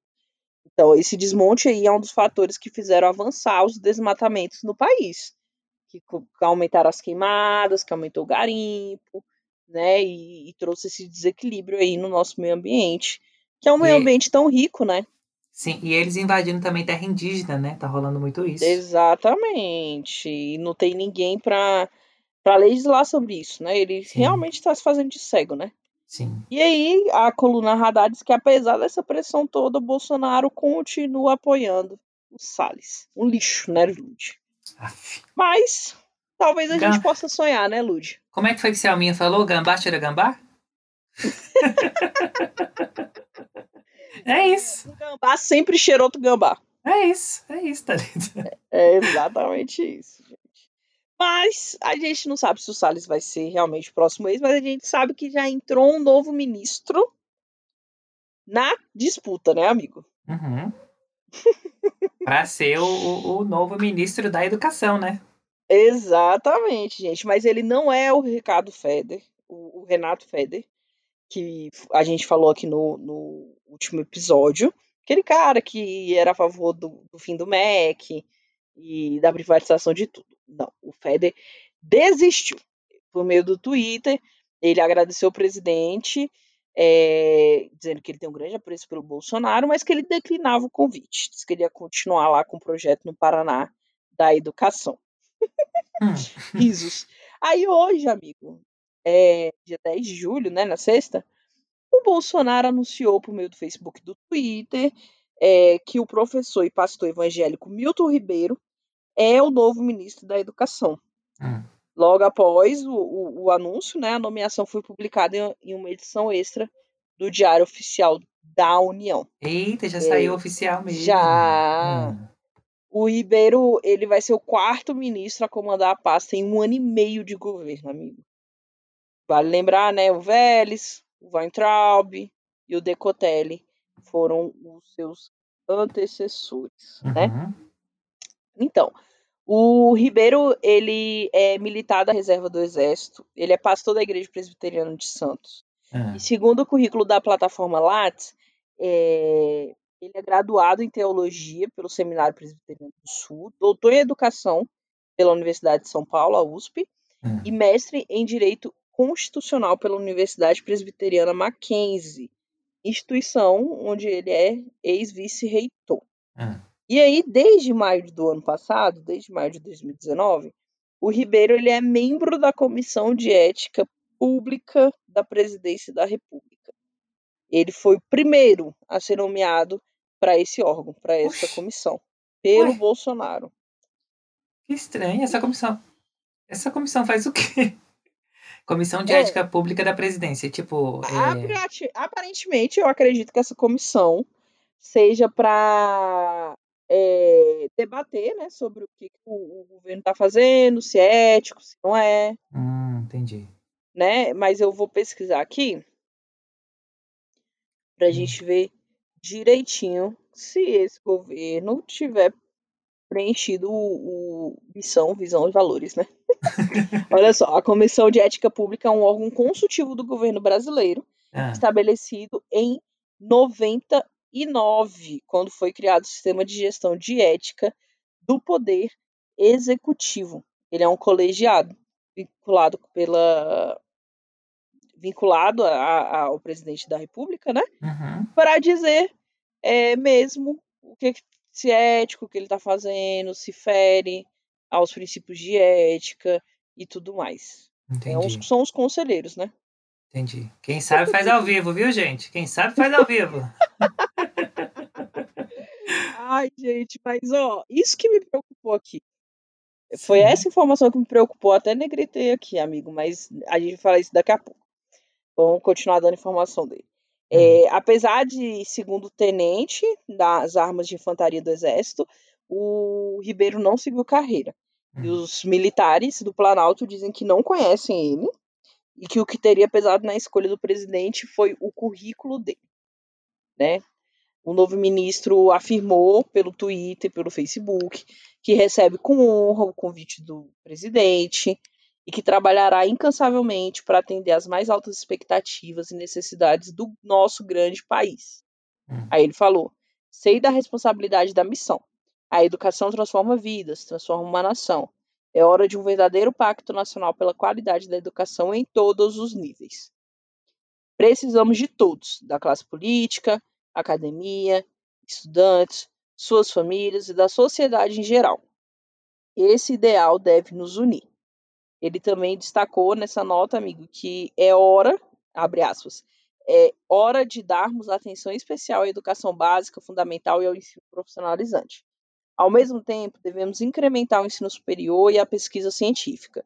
Atuaremos em articulação com os estados, municípios e seus gestores para mudar a história da educação do nosso país. Oi, gente, tomara que seja pelo menos uma pessoa moderada, né, Thalita? Que, que não, não sendo louca, É, a gente já, a gente já agradece, né? e não e aí- ideológico demais também, né? Exato, exatamente. O nome do Ribeiro, gente, ele teve forte influência do atual ministro da Justiça, o André Mendonça, que aparentemente ele é evangélico, amigo. Ele é. é o André Mendonça, né? Uhum. E que quando o currículo do Ribeiro chegou ao presidente, o nome teve apoio de diversos ministros. Hum. E aí uma fonte afirmou ao G1 que ele é íntegro, competente, bom gestor e agregador. Então, É, assim, mas já é melhor que vai entrar, né? com certeza. É, eu acho que os dois tweets da Tabata Amaral, da deputada federal Tabata Amaral, resumem o que a gente sente, né, Lute? Ah, É, que ela diz assim: depois de um ano e meio de paralisia do MEC e diante dos muitos desafios da educação, hoje, é, maiores com a pandemia, me preocupa que o novo ministro tenha sido escolhido por sua religião. Espero que Milton Ribeiro saiba dialogar, atue com base em evidências e priorize a educação. O novo ministro precisará correr contra o tempo para garantir a aprovação do novo Fundeb, assegurar acesso à internet e equipamentos a todas as redes educacionais, coordenar os esforços de retornada às aulas. Continuarei acompanhando o MEC com a mesma firmeza de sempre. É esse o nosso desejo, né? É, que realmente ele não tenha sido escolhido somente pelo cunho é, religioso dele, né? Por ele ser evangélico. Mas que realmente ele venha aí mudar, né? E aí tem algumas opiniões de alguns cristãos é, que eu separei aqui, Hum. que diz o seguinte, a Amanda, pra, Amanda underline P underline Ramos. Como presbiteriana, porque o, o Ribeiro é pastor presbiteriano, ah, como presbiteriano, que é uma denominação, né, do cristianismo, como presbiteriana, eu confesso ter um pouco de medo de ver o nome da denominação ligado ao governo, mesmo sabendo da contribuição da denominação para muitos pilares democráticos, inclusive a laicidade na educação que temos hoje. Espero que não nos envergonhe. Hum. Em tempo, aí ela falou, em tempo, não sou esquerdista nem faço oposição cega ao governo atual, mas temeria qualquer que fosse o governo. Meu medo é de erros pessoais afetarem diretamente a nossa denominação, que luta para manter essa doutrina nesses tempos loucos que vivemos. Ah, minha amiga, tá preocupada com a tua coisa? Com a tua. Com a educação do Brasil? Ah, pelo amor de Deus. Aí o Helder Nozima, Hum. é, que também é cristão, o arroba Nozima, diz o seguinte: mais um ministro presbiteriano da palavra ocupando o ministério em um governo que flerta com a ditadura, flerta, né? Que flerta com a ditadura, que possui uma rede de mentirosos profissionais nas redes sociais, que despreza a vida humana, nega a ciência, estimula a violência, ridiculariza os direitos humanos. Em tese, nada contra presbiterianos serem ministros de Estado. Abraham Kuyper era pastor, fundou partido e governou a Holanda. Tudo contra serem ministros de um governo como o de Bolsonaro, amarrando o calvinismo ao bolsonarismo e tudo que ele representa. O calvinismo é uma das nossas visões é, de, do cristianismo. Sim. E é isso, gente. O que me preocupa bastante, amigo, é Ah. a questão de desde 2019 ele estar nesse conselho de ética e o governo ter feito tantas coisas Sim. desse sentido. Porque é óbvio que ele não vai mudar por ser um conselho, um colegiado, né? É, não é, a voz dele sozinha não, não é nada. É, e quando a pessoa quer decidir uma coisa, ela decide uma coisa. Sim. Mas, cara, viu o que esse, esse governo tá fazendo? Eu não ficaria nesse conselho de ética.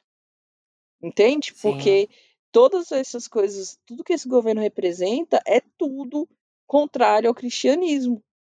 Então, se desde 2019 ele está confortavelmente sentado numa cadeira de um conselho que deveria alertar o presidente sobre as merdas que ele está fazendo, e ele confortavelmente senta nessa cadeira e ostenta este cargo, então quer dizer que ele não está preocupado com o cristianismo. Que era a única coisa que poderia nos defender e esperar que ele fosse um bom ministro, entendeu? Sim. Porque É, se a pessoa não Hum. tem valores morais, pelo menos valor, o valor da crença dele poderia dirigir o coração dele para ele ser bom nesse sentido. Mas se ele despreza isso, então eu não sei o que esperar. Sim, eu acho que a imprensa logo vai recuperar, não sei, algum voto dele nessa, nessa comissão. Normalmente eles fazem relatório, né? Uhum. Vamos ver se recuperam alguma coisa. Com certeza vão, ah, vão es- escrutinar aquela palavra que a gente estava usando. Sim. Vão saber tudo da vida do, desse novo ministro da Educação. Mas aproveitando que estamos falando de educação, né? Uhum. Vamos falar das novas datas do Enem, da aplicação Uhum. das provas do Enem. É, O ranço, meu pai. em junho, o INE em junho desse ano, né? O INEP e o MEC lançaram uma enquete pedindo que os estudantes que fossem é, fazer a prova do Enem escolhessem quando que eles queriam fazer a prova, que é o Exame Nacional do, do Ensino Médio, né? Que é a porta Uhum. de entrada para as universidades públicas aqui no Brasil e para instituições privadas também. Daí, Thalita, o MEC e o INEP falou, gente, bora aí, diz aí quando é que vocês querem fazer a prova. Vamos dar, Uhum. três, vamos dar três opções para vocês. 6 e 13 de dezembro de 2020, 10 e 17 de janeiro de 2021 ou 2 e 9 de maio de 2021. Beleza. Uhum. 5,8 milhões de pessoas se, se inscreveram para fazer o Enem nesse ano, né? E Aham. 1 milhão 113.350 participaram dessa enquete que o MEC e o Uai. INEP lançaram. Uhum. Pouquíssima, Sim. gente. 19,3% só desses inscritos que estão confirmados, né? E aí, metade desse 19,3%, Thalita, disse que queria fazer em maio. Saiu, saiu o resultado no dia 1 de, de julho, semana passada, né? Aí, o Mac. aí, o Mac perguntou pra eles, né? E aí, qual dessas três datas? Eles disseram maio. O Mac falou: não, errou, é janeiro. Ótimo. É, e é isso mesmo. O MEC fez uma enquete só para fazer os estudantes de besta, né? Porque decidiu que a prova vai ser dia 10 e dia 17 de janeiro de 2021, o impresso. E aí agora tem também a versão digital da prova, que vai ser aplicada dia 24 e dia 31 de janeiro de 2021. Ai, gente, ó, palhaçada, viu? Segundo... Vale lembrar, né, amigo, Ah. que é, o estado de calamidade pública, decretado pelo Congresso Nacional, vai até 31 de dezembro, né? Uhum. Ou Sim. seja, gente, em janeiro é capaz a gente não tá 100% ainda. Não, Deus é capaz não, provavelmente a gente não vai estar, né? Sim, é, tá na mão de Deus, minha filha. Eu já entreguei. Segundo o presidente do INEP, o Alexandre Lopes, não foram escolhidas as datas decididas pelos inscritos na enquete, porque caso as provas fossem em maio, o calendário das universidades poderiam ser prejudicados. E aí eu fiquei pensando, Thalita, gente, quem é que tá planejando alguma coisa, meu filho? Com a situação que a gente tá vivendo, quem é que tá seguindo o calendário? Quem é que tá pensando nisso? Nossa universidade com calendário, por exemplo, né, o NB com calendário todo errado. Gente, não. E, e- e sem informar nada, sem informar aluno, sem informar nada. Sim. É, o Alexandre Lopes ressaltou ainda que a enquete não foi o único parâmetro de escolha, é porque eles também ouviram outros representantes das secretarias de educação dos estados e universidades do Brasil, né? É, mas aí é isso, a prova já tem essa data marcada, eles divulgaram na quarta-feira dessa semana, vai ser dia 17, 24 de janeiro, né? A prova física impressa e a digital 31 de janeiro e 7 de fevereiro. A Ah, é reaplicação do Enem vai ser no dia 24 de fevereiro, no dia 25 de fevereiro, e os resultados vão ser divulgados no dia 29 de março de 2021. Gente, não tem condições disso dar bom.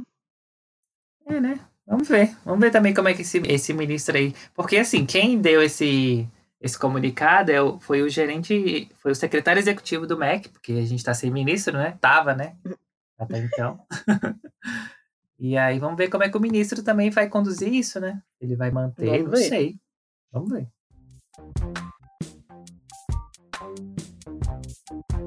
Thalita, outro assunto também que teve entre os assuntos mais comentados no Twitter essa semana foi o MC Pose do Rodo. Já ouviu falar dele? Sim, sim. Eu não conhecia ele, conheci essa semana. Ele é famoso no Twitter. Hum, Só que eu nunca ouvi uma música dele. eu escutei hoje, fui escutar. Mas aí parei na terceira porque te contei, né? Gente, o, o MC Pose do Rodo é dono dos hits Voando Alto e Fica à Vontade, que eu, que eu escutei hoje. Foram as músicas que eu escutei hoje. É, ele está sendo considerado foragido pela polícia do, do Rio de Janeiro por estar metido com tráfico lá no Rio de Janeiro. A polícia Uhum. tentou prender o MC, mas não encontrou ele.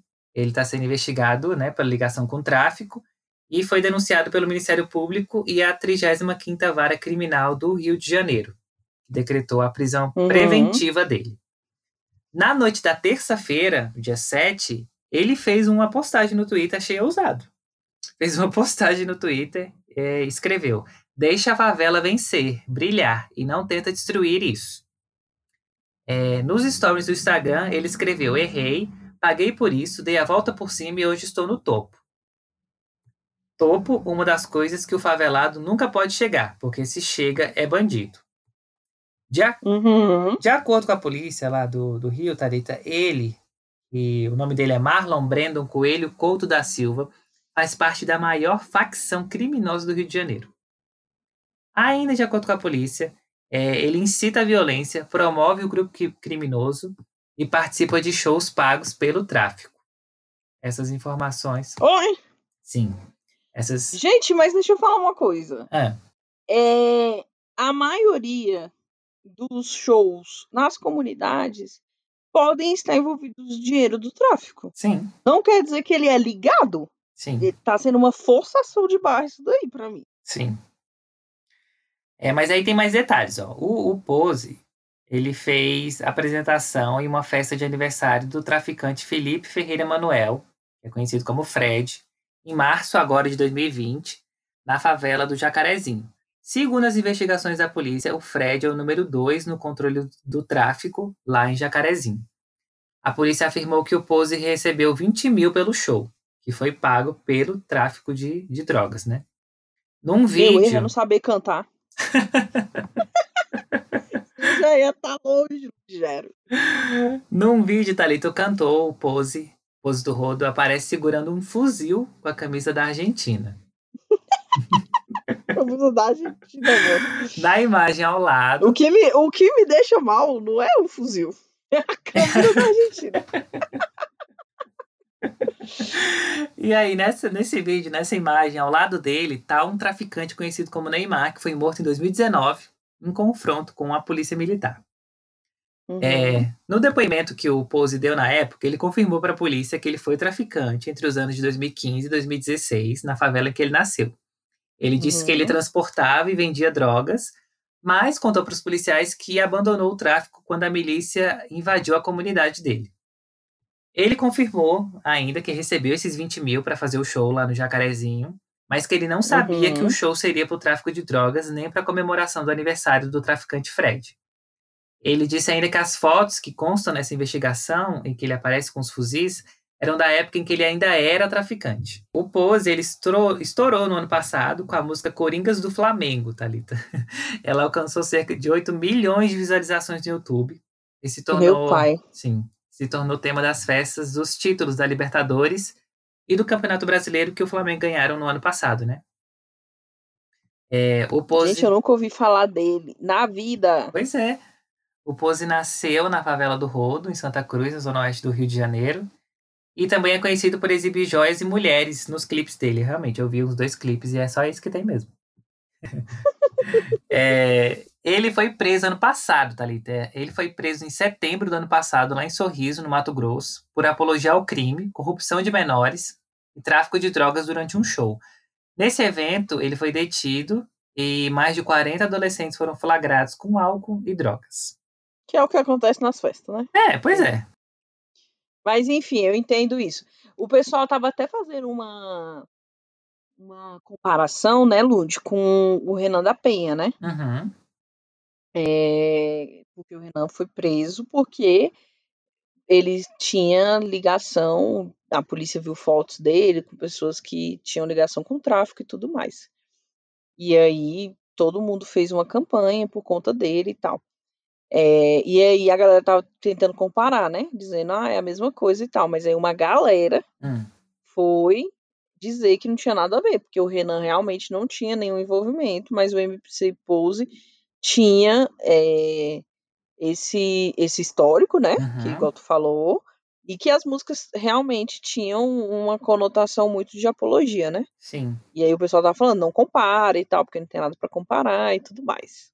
É, eu acho que o, o Pose tem que aparecer e. Eu não sei também, cara, porque a justiça é tão injusta, né, Thalita?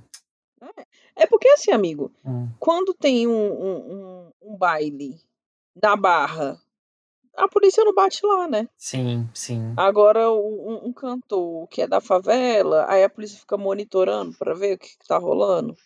É. Vamos ver o que que vai Então acontecer é- nos, é nos próximos. Vamos ver o que vai acontecer nos próximos dias, né? Vamos ver, vamos ver, gente. Vamos ficar atentos aí.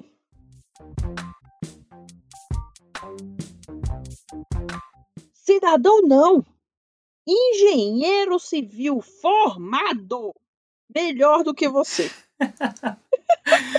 Essa frase rendeu, né? Gente, essa frase rendeu, amigo. Ó, esse ataque verbal de uma mulher um fiscal da prefeitura do Rio foi registrado pelo Fantástico e veiculado no programa no domingo, no dia 5 de julho, Uhum. e viralizou nas redes sociais, Uhum. gente. O que que rolou? Um fiscal da prefeitura do Rio de Janeiro, Flávio Graça, tava lá de boinha, né? Que saco, os bares reabriram, vamos ter que ficar fiscalizando e tudo mais. Aí ele tava fazendo o seu trabalho, gente, na Barra da Tijuca, que é o lugar mais nojento. É bonito? É lindo? É lindo, mas é nojento. Porque o povo é rico, elite, acha que tem o rei nas costas, Hum. né? Na, na barriga. E nas É, costas também. em todo É. lugar, né? Enfim. É, e aí ele tava vendo se todo mundo tava cumprindo as medidas de distanciamento, né? De dois metros, se tava todo mundo com os dos equipamentos de proteção e tudo mais. E ninguém tava respeitando, né, Lud? Sim. E aí ele decidiu filmar. E aí ele contou pro G1 o que que ele estava filmando, né? Ele disse o seguinte: assim que chegamos ao local e comprovamos a aglomeração, eu filmei a porta porque a gente sempre guarda uma imagem para qualquer tipo de questionamento. Alguns clientes se levantaram e vieram contra mim, dizendo que não autorizavam a imagem. Eu disse que não estava filmando, que a imagem era só para comprovar o descumprimento da norma. Aí vieram três proprietários, dois deles bastante alterados, e os clientes também que nos rodearam. Gente, imagina que, que hostilização, né? Uma Sim. coisa muito difícil. Eu vi essa reportagem. foi. Pois é, e aí foi quando o Flávio teve o azar de se deparar com o casal Leonardo Santos Neves de Barros e a Nívia Vale Del Maestro. Do trecho mostrado no Fantástico, gente, mostra a Nívia destratando o fiscal, né, da pior maneira possível, usando as castas sociais para se sentir superior, né? Uhum. esfregando o diploma do marido dela na cara do Flávio, falando cidadão não engenheiro civil formado melhor do que você. Eles se aproximaram do Flávio, gente, para questionar o porquê do, do Flávio e dos outros fiscais estarem mandando o povo embora. Como se o decreto, Lute, não fosse suficiente. Olha aqui, Sim. meu filho, ó, tem que abrir, tem que funcionar desse desse horário aqui. Se não tiver distanciamento, vai fechar. Vai fechar.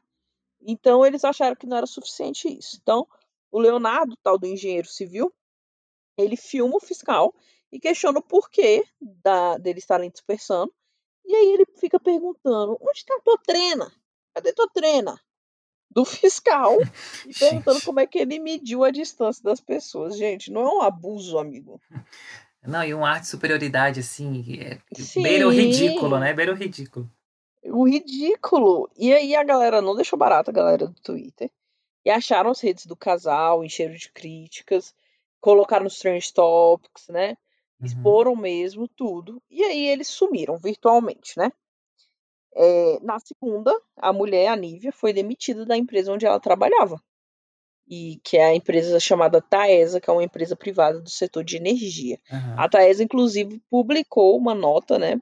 Mandou uma nota para a imprensa, é, dizendo que o comportamento da funcionária não condizia, não condiz, né, com as normas da empresa.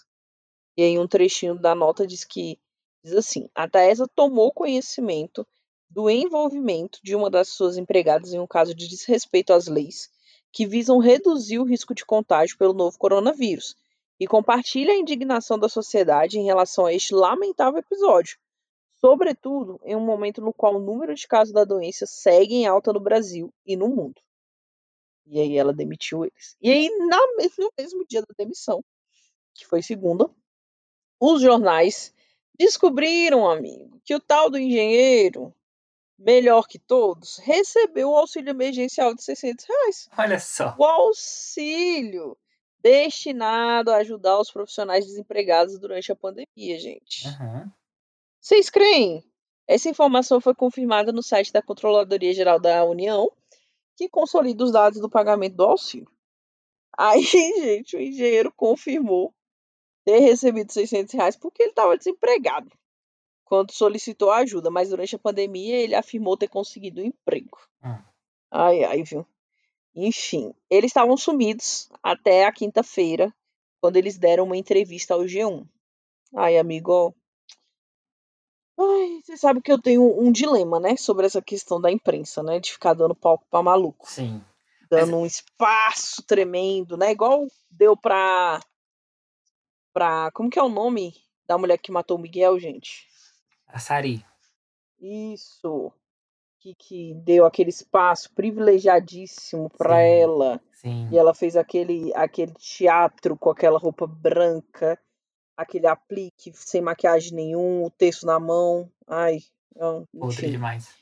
Sim. É, a Nívia, é, ele- a- eles deram entrevista pro G1, né? E a Nívia, que foi a mulher que falou, né? Cidadão ou não, é, afirmou que não sente arrependimento, tá? Ah, mas tem que se Ela afirma, ela afirma o seguinte, abre aspas, não é arrependimento. Hoje, posso reconhecer minha alteração de voz e meu tom foi mal interpretado. Se a gente se arrepende de alguma coisa, é de ter saído de casa. A gente Ah, também se arrepende, minha filha. Do Flávio ter encontrado vocês. Coitado. Gente, amiga, sabe o que ela falou? ah, Sabe por que, que ela, ela disse que falou aquilo? Porque ela disse que o Flávio tava se debochando com o marido. ah. E que por isso ela interviu. Ela disse o seguinte, abre aspas. O fiscal respondia, cidadão, vai lá na prefeitura para ver o procedimento. e aquilo dava a entender que ele não tinha obrigação de responder. Então esse cidadão que ele usou, né, ah. se tornou algo pejorativo. Não era um substantivo. Sentia aquele de uma forma agressiva. Naquele momento, eu interferi e disse que era um engenheiro civil formado. Quando disse melhor do que você, quis dizer que ele sabe o que fazer aqui. E o fiscal não. Não fez sentido nenhum esse argumento, a não ser falar que ela realmente achava que o marido era melhor do que ele. Pois é, porque o engenheiro civil sabe é, a distância que é segura para a pessoa não transmitir o vírus. O que, que tem a ver? Provavelmente ele tem uma trena no olho, né, amigo? É, só pode. Gente, não é possível, cara. Ai, meu Deus. Aí, é, ela disse isso, né? E aí ela falou bem assim: ó, ele não dava provas técnicas do que estava fazendo. O Hum, que eu não quis naquele momento foi, de forma alguma, humilhar aquela pessoa. Eu nem conheço aquela pessoa. Justamente por isso. Exatamente. Será que você poderia pensar um pouquinho antes de fazer a merda? É, é, ali eu estava nervosa, queria defender o meu marido. Gente, tudo balela, tudo balela para mim. Tudo que é amigo. Balela. Gente, vale lembrar que a, a Olivia estava falando que o, o marido dela era melhor, né? Engenheiro civil. Só que. E dizendo que o Flávio era somente um fiscalzinho. Só que o Uhum. Flávio, gente, ele é doutor em ciências veterinárias na área de sanidade animal pela Universidade Federal Rural do Rio de Janeiro. Ele é mestre também em veterinária. Ele tem todo um currículo de pesquisa, de trabalhos acadêmicos. Ele tem experiência na área de gestão acadêmica. Ele tem um currículo. E aí ele é concursado, né? Na prefeitura. Uhum. É, e ele também, é, ele não somente, ele não somente amigo, ele é concursado, ele ocupa o cargo de superintendente de inovação, pesquisa e educação em vigilância sanitária, que é o que ele estava fazendo lá. Fiscalização, isso, né? exatamente, e fiscalização e controle de zoonoses da prefeitura do Rio de Janeiro. Então ele era muito melhor do que o Leonardo. Muito melhor do que ele. E aí, gente, a Nívia falou que a frase ficou fora do contexto e que não Hum. houve intenção de desacato. Ela disse o seguinte: minha frase ficou descontextualizada. Sei que eu tenho um tom de voz alta, tenho o sangue italiano Ah, não. Ah, não, tá ali, tá de zoeira.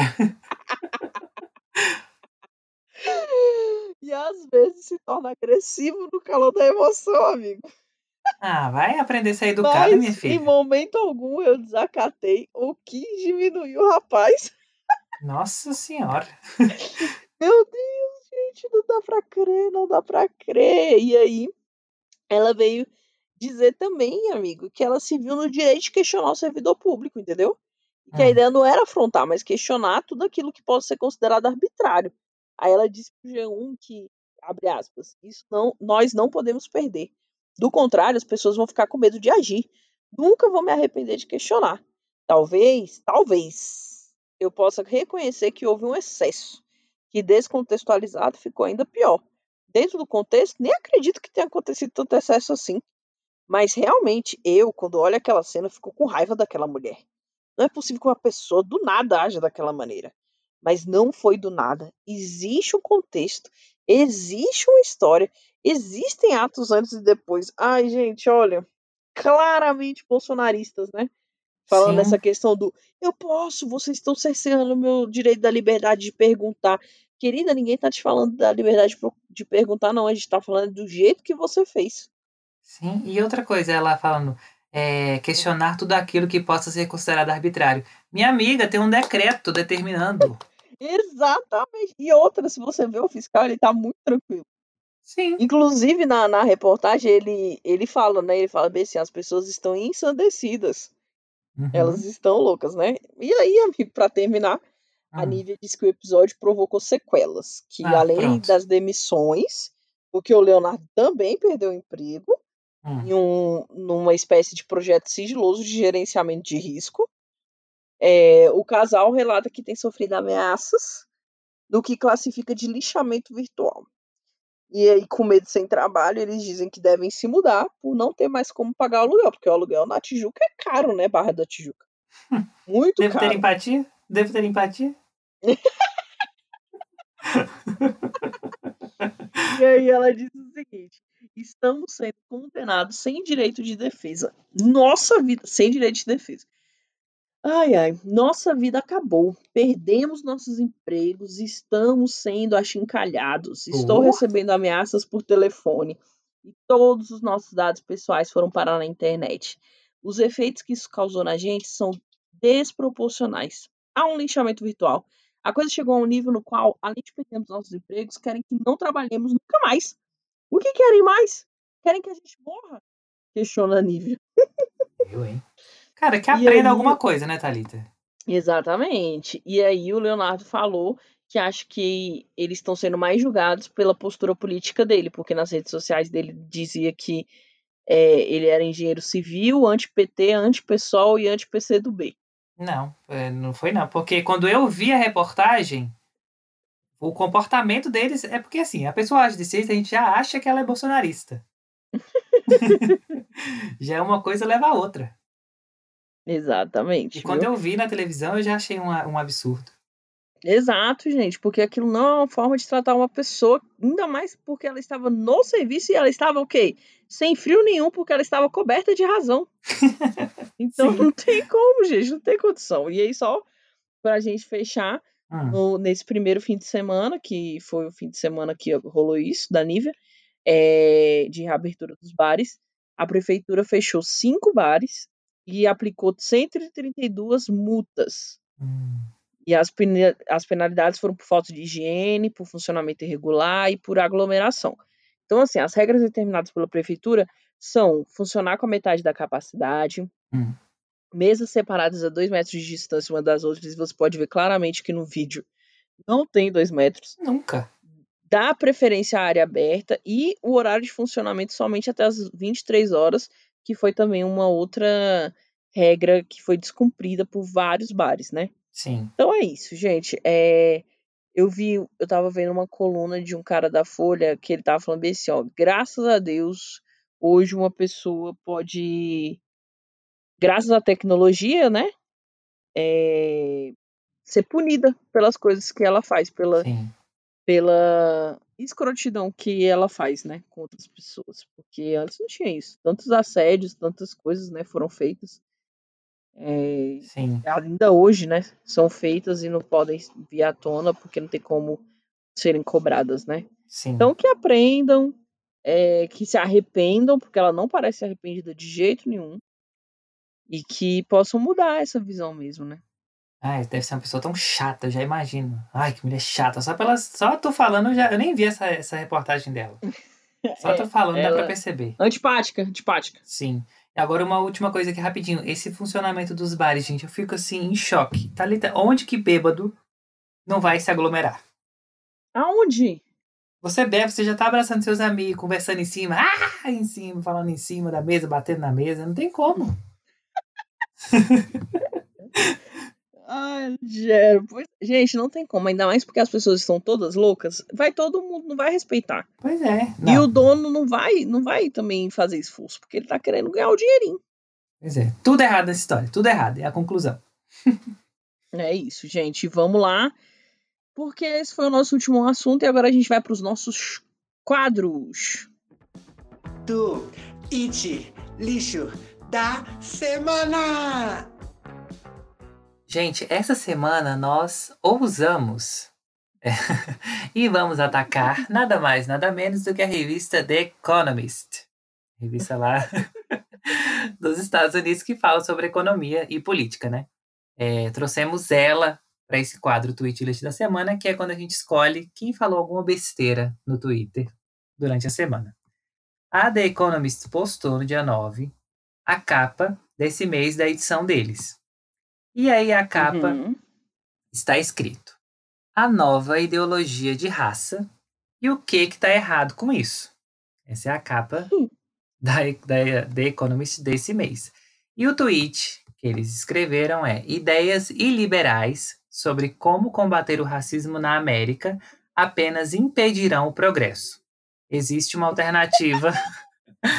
existe uma alternativa mais justa e promissora. E aí, o nosso guia, nosso mestre Silvio Almeida foi responder, né? Foi falar qual- quais eram os apontamentos dele para essa capa. E aí ele escreveu: Pelo visto, a reação começou, conforme eu havia previsto. Era óbvio que quem sempre se serviu da desigualdade e acumulou tanto dinheiro e poder com isso, não iria ficar nas cordas por muito tempo. Prepare-se. Prepare-se, porque logo virão com o argumento do racismo reverso. E é uma vergonha Nossa. essa revista falar de nova ideologia da raça. Seria mais preciso se falassem em nova ideologia do racismo. Exato. A gente não leu o artigo, né? Porque é tudo em inglês, eu não tenho nem vocabulário para ler uma, uma coisa dessa. Mas E eu, como já falei pro Lud, eu não perco tempo mais com algumas coisas. É, tá, tá mais certa do que eu. Mas a, a, The Economy, a The Economist está botando um, um, um contraponto a, a toda essa discussão de raça, principalmente nos Estados Unidos, né? Falando que não concorda Uhum. com, essa, com essa discussão e que acha que ela cria uma, uma nova ideologia de raça. Vamos ver, né? E vamos lá de não foi trend, mas deveria. Hum, não foi trending, mas deveria. Gente, não foi trend, mas deveria dessa semana a gente vai trazer uma história no mínimo louca pra vocês, tá bom? É, Na quarta-feira, dia 8 de julho, nós fomos surpreendidos com informações de que um estudante de veterinária aqui do DF foi picado por uma cobra. Só que não foi uma cobra, gente, foi uma naja. Sabe aquela naja? Naja do tanana. Aqui fica em pé. Exatamente, aqui não rasteja a cabecinha, ela é em Deus me pezinha. livre. Me arrepio só de Pois é. pensar. Gente, esse momento vai ser muito difícil pro Lute, porque ele tem pavor. Nossa. É, a Naja ela é comum em parte da Ásia e da África, mas nunca no Brasil. Então todo mundo ficou, mano, como? Como isso aconteceu? Gente, a pessoa picada foi o Pedro Krambeck, de 22 anos, que é estudante de medicina veterinária. Ele foi levado ao hospital pelos pais com dormência em parte dos membros. Logo, ele foi entubado e colocado em coma induzido, porque ele estava muito mal, gente. Porque o veneno da Naja é altamente poderoso. Ele vai direto no sistema nervoso central. Então, é, e ele teve sorte, né, amigo? Porque Sim. É, geralmente os especialistas dizem que esse veneno tem efeito em horas e a pessoa morre. realmente, morre, morre, morre.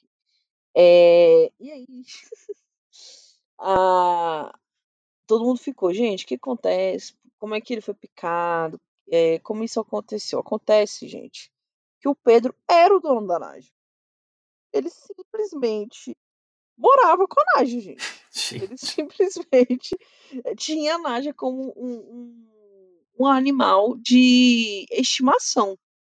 Só que esse animal ele não tem registro no Distrito Federal e é proibido comercializar, é, trazer, né, o, o comércio clandestino aqui de, de cobras, porque se ele não tem registro, Sim. foi feito um comércio clandestino, né? É, e aí o- os, os responsáveis do zoológico falou que eles não têm realmente um, um registro dessa cobra. Aí todo mundo ficou, gente, como assim? O que aconteceu com isso? O que estava acontecendo? E aí, gente, é, começou essa narrativa de todo mundo querer entender de onde veio a cobra.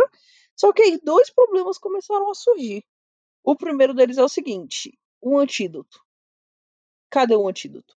Já que não existe cobra no Brasil, como é que vai ter o antídoto? Sim. Aí localizaram que o único antídoto que tinha era no Instituto Butantan, em São Paulo, que tinha um restinho, e aí mandaram pra cá, pra o garoto que tava morrendo, né? Só que aí a segunda preocupação era a seguinte: cadê a Naja? Gente. Que não tava, amigo. Não Ai, existia a ai. Naja. Não, não, não tinha condições a Naja. Gente, a Naja desapareceu. E aí foi localizada, foi localizada pelo, pela polícia, pela família, que com um, um amigo de Pedro, que tentou é, enganar a polícia várias vezes, dando localizações falsas de onde que ele estava. Até o momento em que acharam ele, e aí perguntaram, cadê a cobra, querido?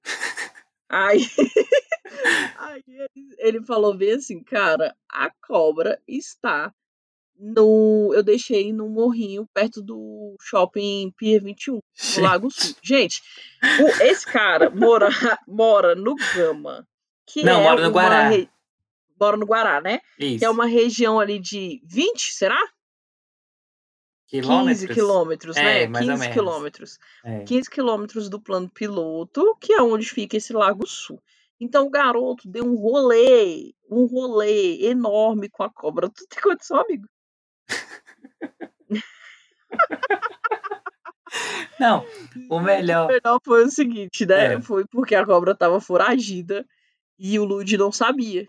Aí eu mandei uma mensagem pra ele. Eu falei, amigo, fica calmo. A Mas eu primeira vou te coisa. contar isso. Foi, foi óbvio, porque o Lud tem muito medo. Aí o amigo, fica calmo. O, o- você não sabe, mas a cobra está foragida. Ninguém sabe onde que tá a cobra. Pra que que ela foi me contar isso? e aí? Lud ficou louco, louco, louco, louco, louco. Porque, né, ele tinha acabado de voltar da padaria, inclusive, né, amigo? Uhum, As informações estavam muito desencontradas ainda. Eu não sabia onde é que o menino morava. E ele tá no hospital, Thalita, que fica em frente à minha casa. Literalmente em frente. Exatamente. É, Literalmente em frente, que é o hospital que o Lud vai, né? Isso, exatamente. É, E aí, gente, beleza. Aí encontraram a cobra, a cobra foi, foi apreendida e tudo mais, foi levado pro zoológico, tadinha, pra tentar ser cuidada. E aí todo mundo começou a, a ver, e aí, morre ou não morre, né? o que, que vai acontecer? Meu Deus.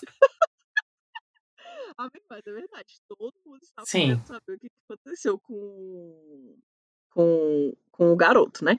Aí, beleza, enquanto ele tava lá, a gente ficou sabendo que os pais importaram mais doses do antídoto dos Estados Unidos. Uhum. Ou seja, os- é, é, o, o Pedro, gente, ele é classe alta, né?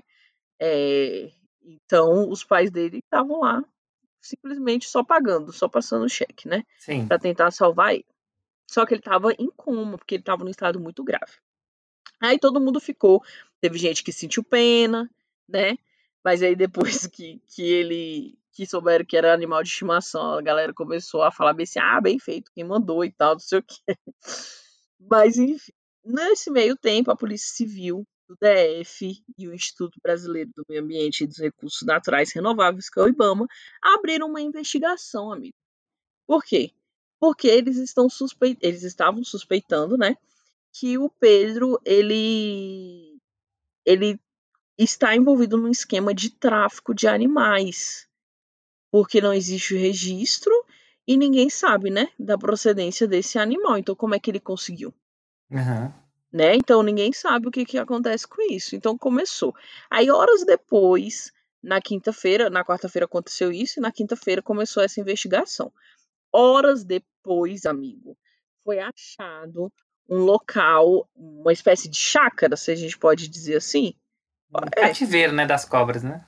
É, é porque o local era uma chácara. Sabe aquelas É. chácaras que tem que tem que tem aqueles lugar de o cavalo? Sei. Pois é, ele tinha esse local. e um desses locais, gente, de pôr cavalo tava cheio de cobra. Meu pai amado. Sim, cheio de cobra, cheio de cobra. Mais de 16 cobras exóticas neste local. Agora, pasmem, o dono deste local é o pai de um amigo do Pedro. Gente, como é que eles estavam tendo tantas cobras exóticas em um local se não está ligado ao tráfico de animais? Não tem outra explicação. Sim. Não tem nenhuma outra explicação, amigo. Isso é muito verdade, né? É que tá, começou um desmonte real, oficial, de um tráfico de animais, né? De animais silvestres. Ô, amigo, que dó. Eu Tanage com é a líder da revolução. Exatamente. Daqui a pouco eu vou ler uns tweets maravilhosos sobre isso, né? É, e aí o, o Ibama é, falou que eles estão vendo que está tendo um contrabando não só dentro do Brasil, mas também internacional das cobras para cá. Então é Hum. toda uma operação que está fazendo essa esse contrabando girar. Não, não satisfeito, amigo. Sabe o que aconteceu agora? Ah, Não sei se você ficou sabendo, porque foi agora à noite já, antes da gente. Antes da gente a gente começar a gravar.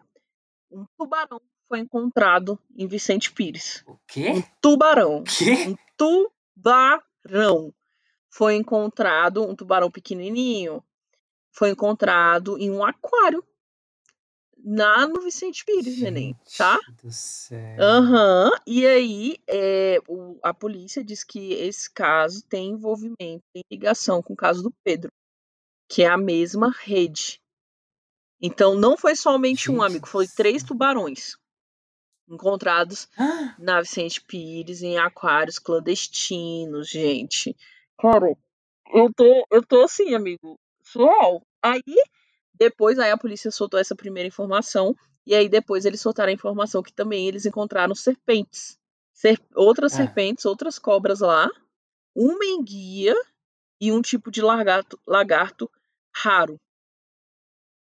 E O que é enguia, gente? Não sei nem o que é isso. enguia É é aquela exótico. cobra de água. Ah, tá, sei. E aí, é, o- o- a casa é de um estudante, é de um, é de um cara que a polícia desconfia que seja amigo do Pedro. Gente, eu tô assim, chocada com essa história. Porque Isso só em Brasília, né? Imagina isso só em. Brasília, gente. Então, assim, eu acho que o Pedro ele é um dos cabeças desse tráfico, porque não tem condição. Será? Eu acho, amigo, porque é branco, né, amigo? Então ele deve.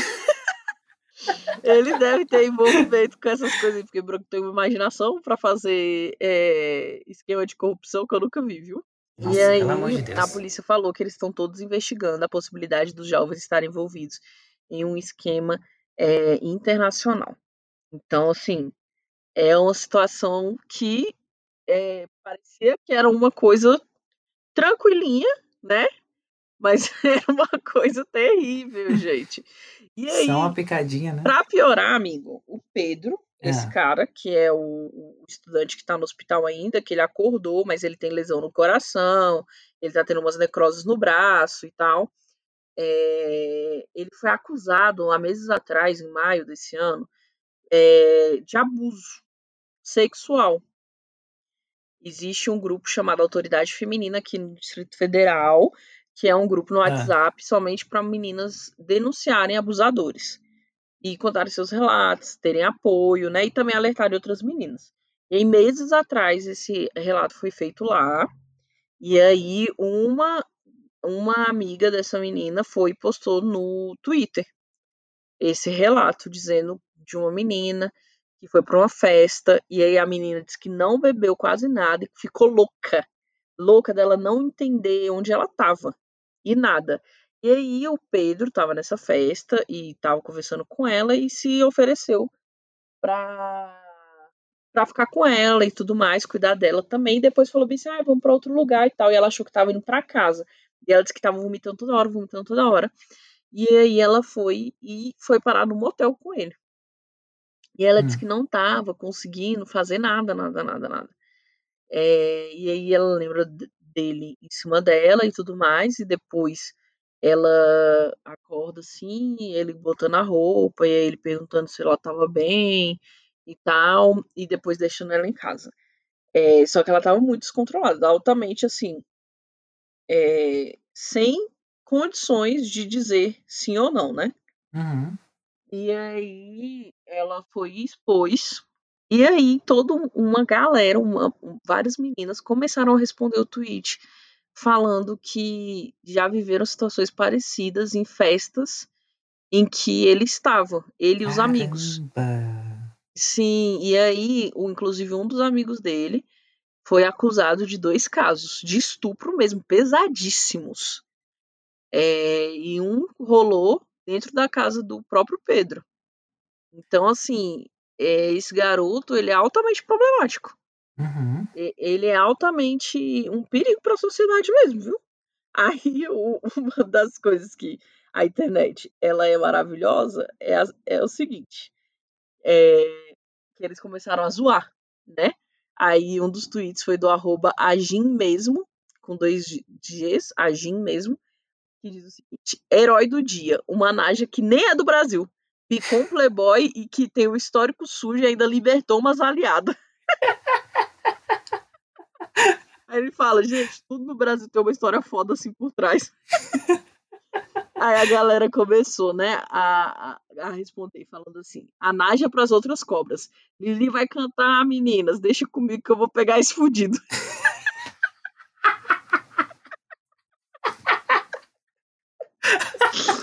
Aí o, AK falou: se eu cair, vai ser picando. Se eu me levantar, vai ser picando. No comando, nunca mando de ninguém. Observando, batalhando, perdendo, ganhando. E se eu continuar na merda, vai ser picando também. Cobra Naja braba.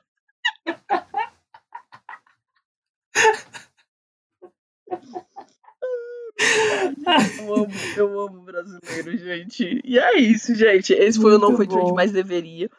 Realmente, é, o que foi falado aqui é verdade. Tudo no Brasil tem uma história por trás. E esse é um dos princípios desse podcast. Por isso que a gente faz esse podcast, para mostrar para vocês que tem sim muitas histórias por trás, né?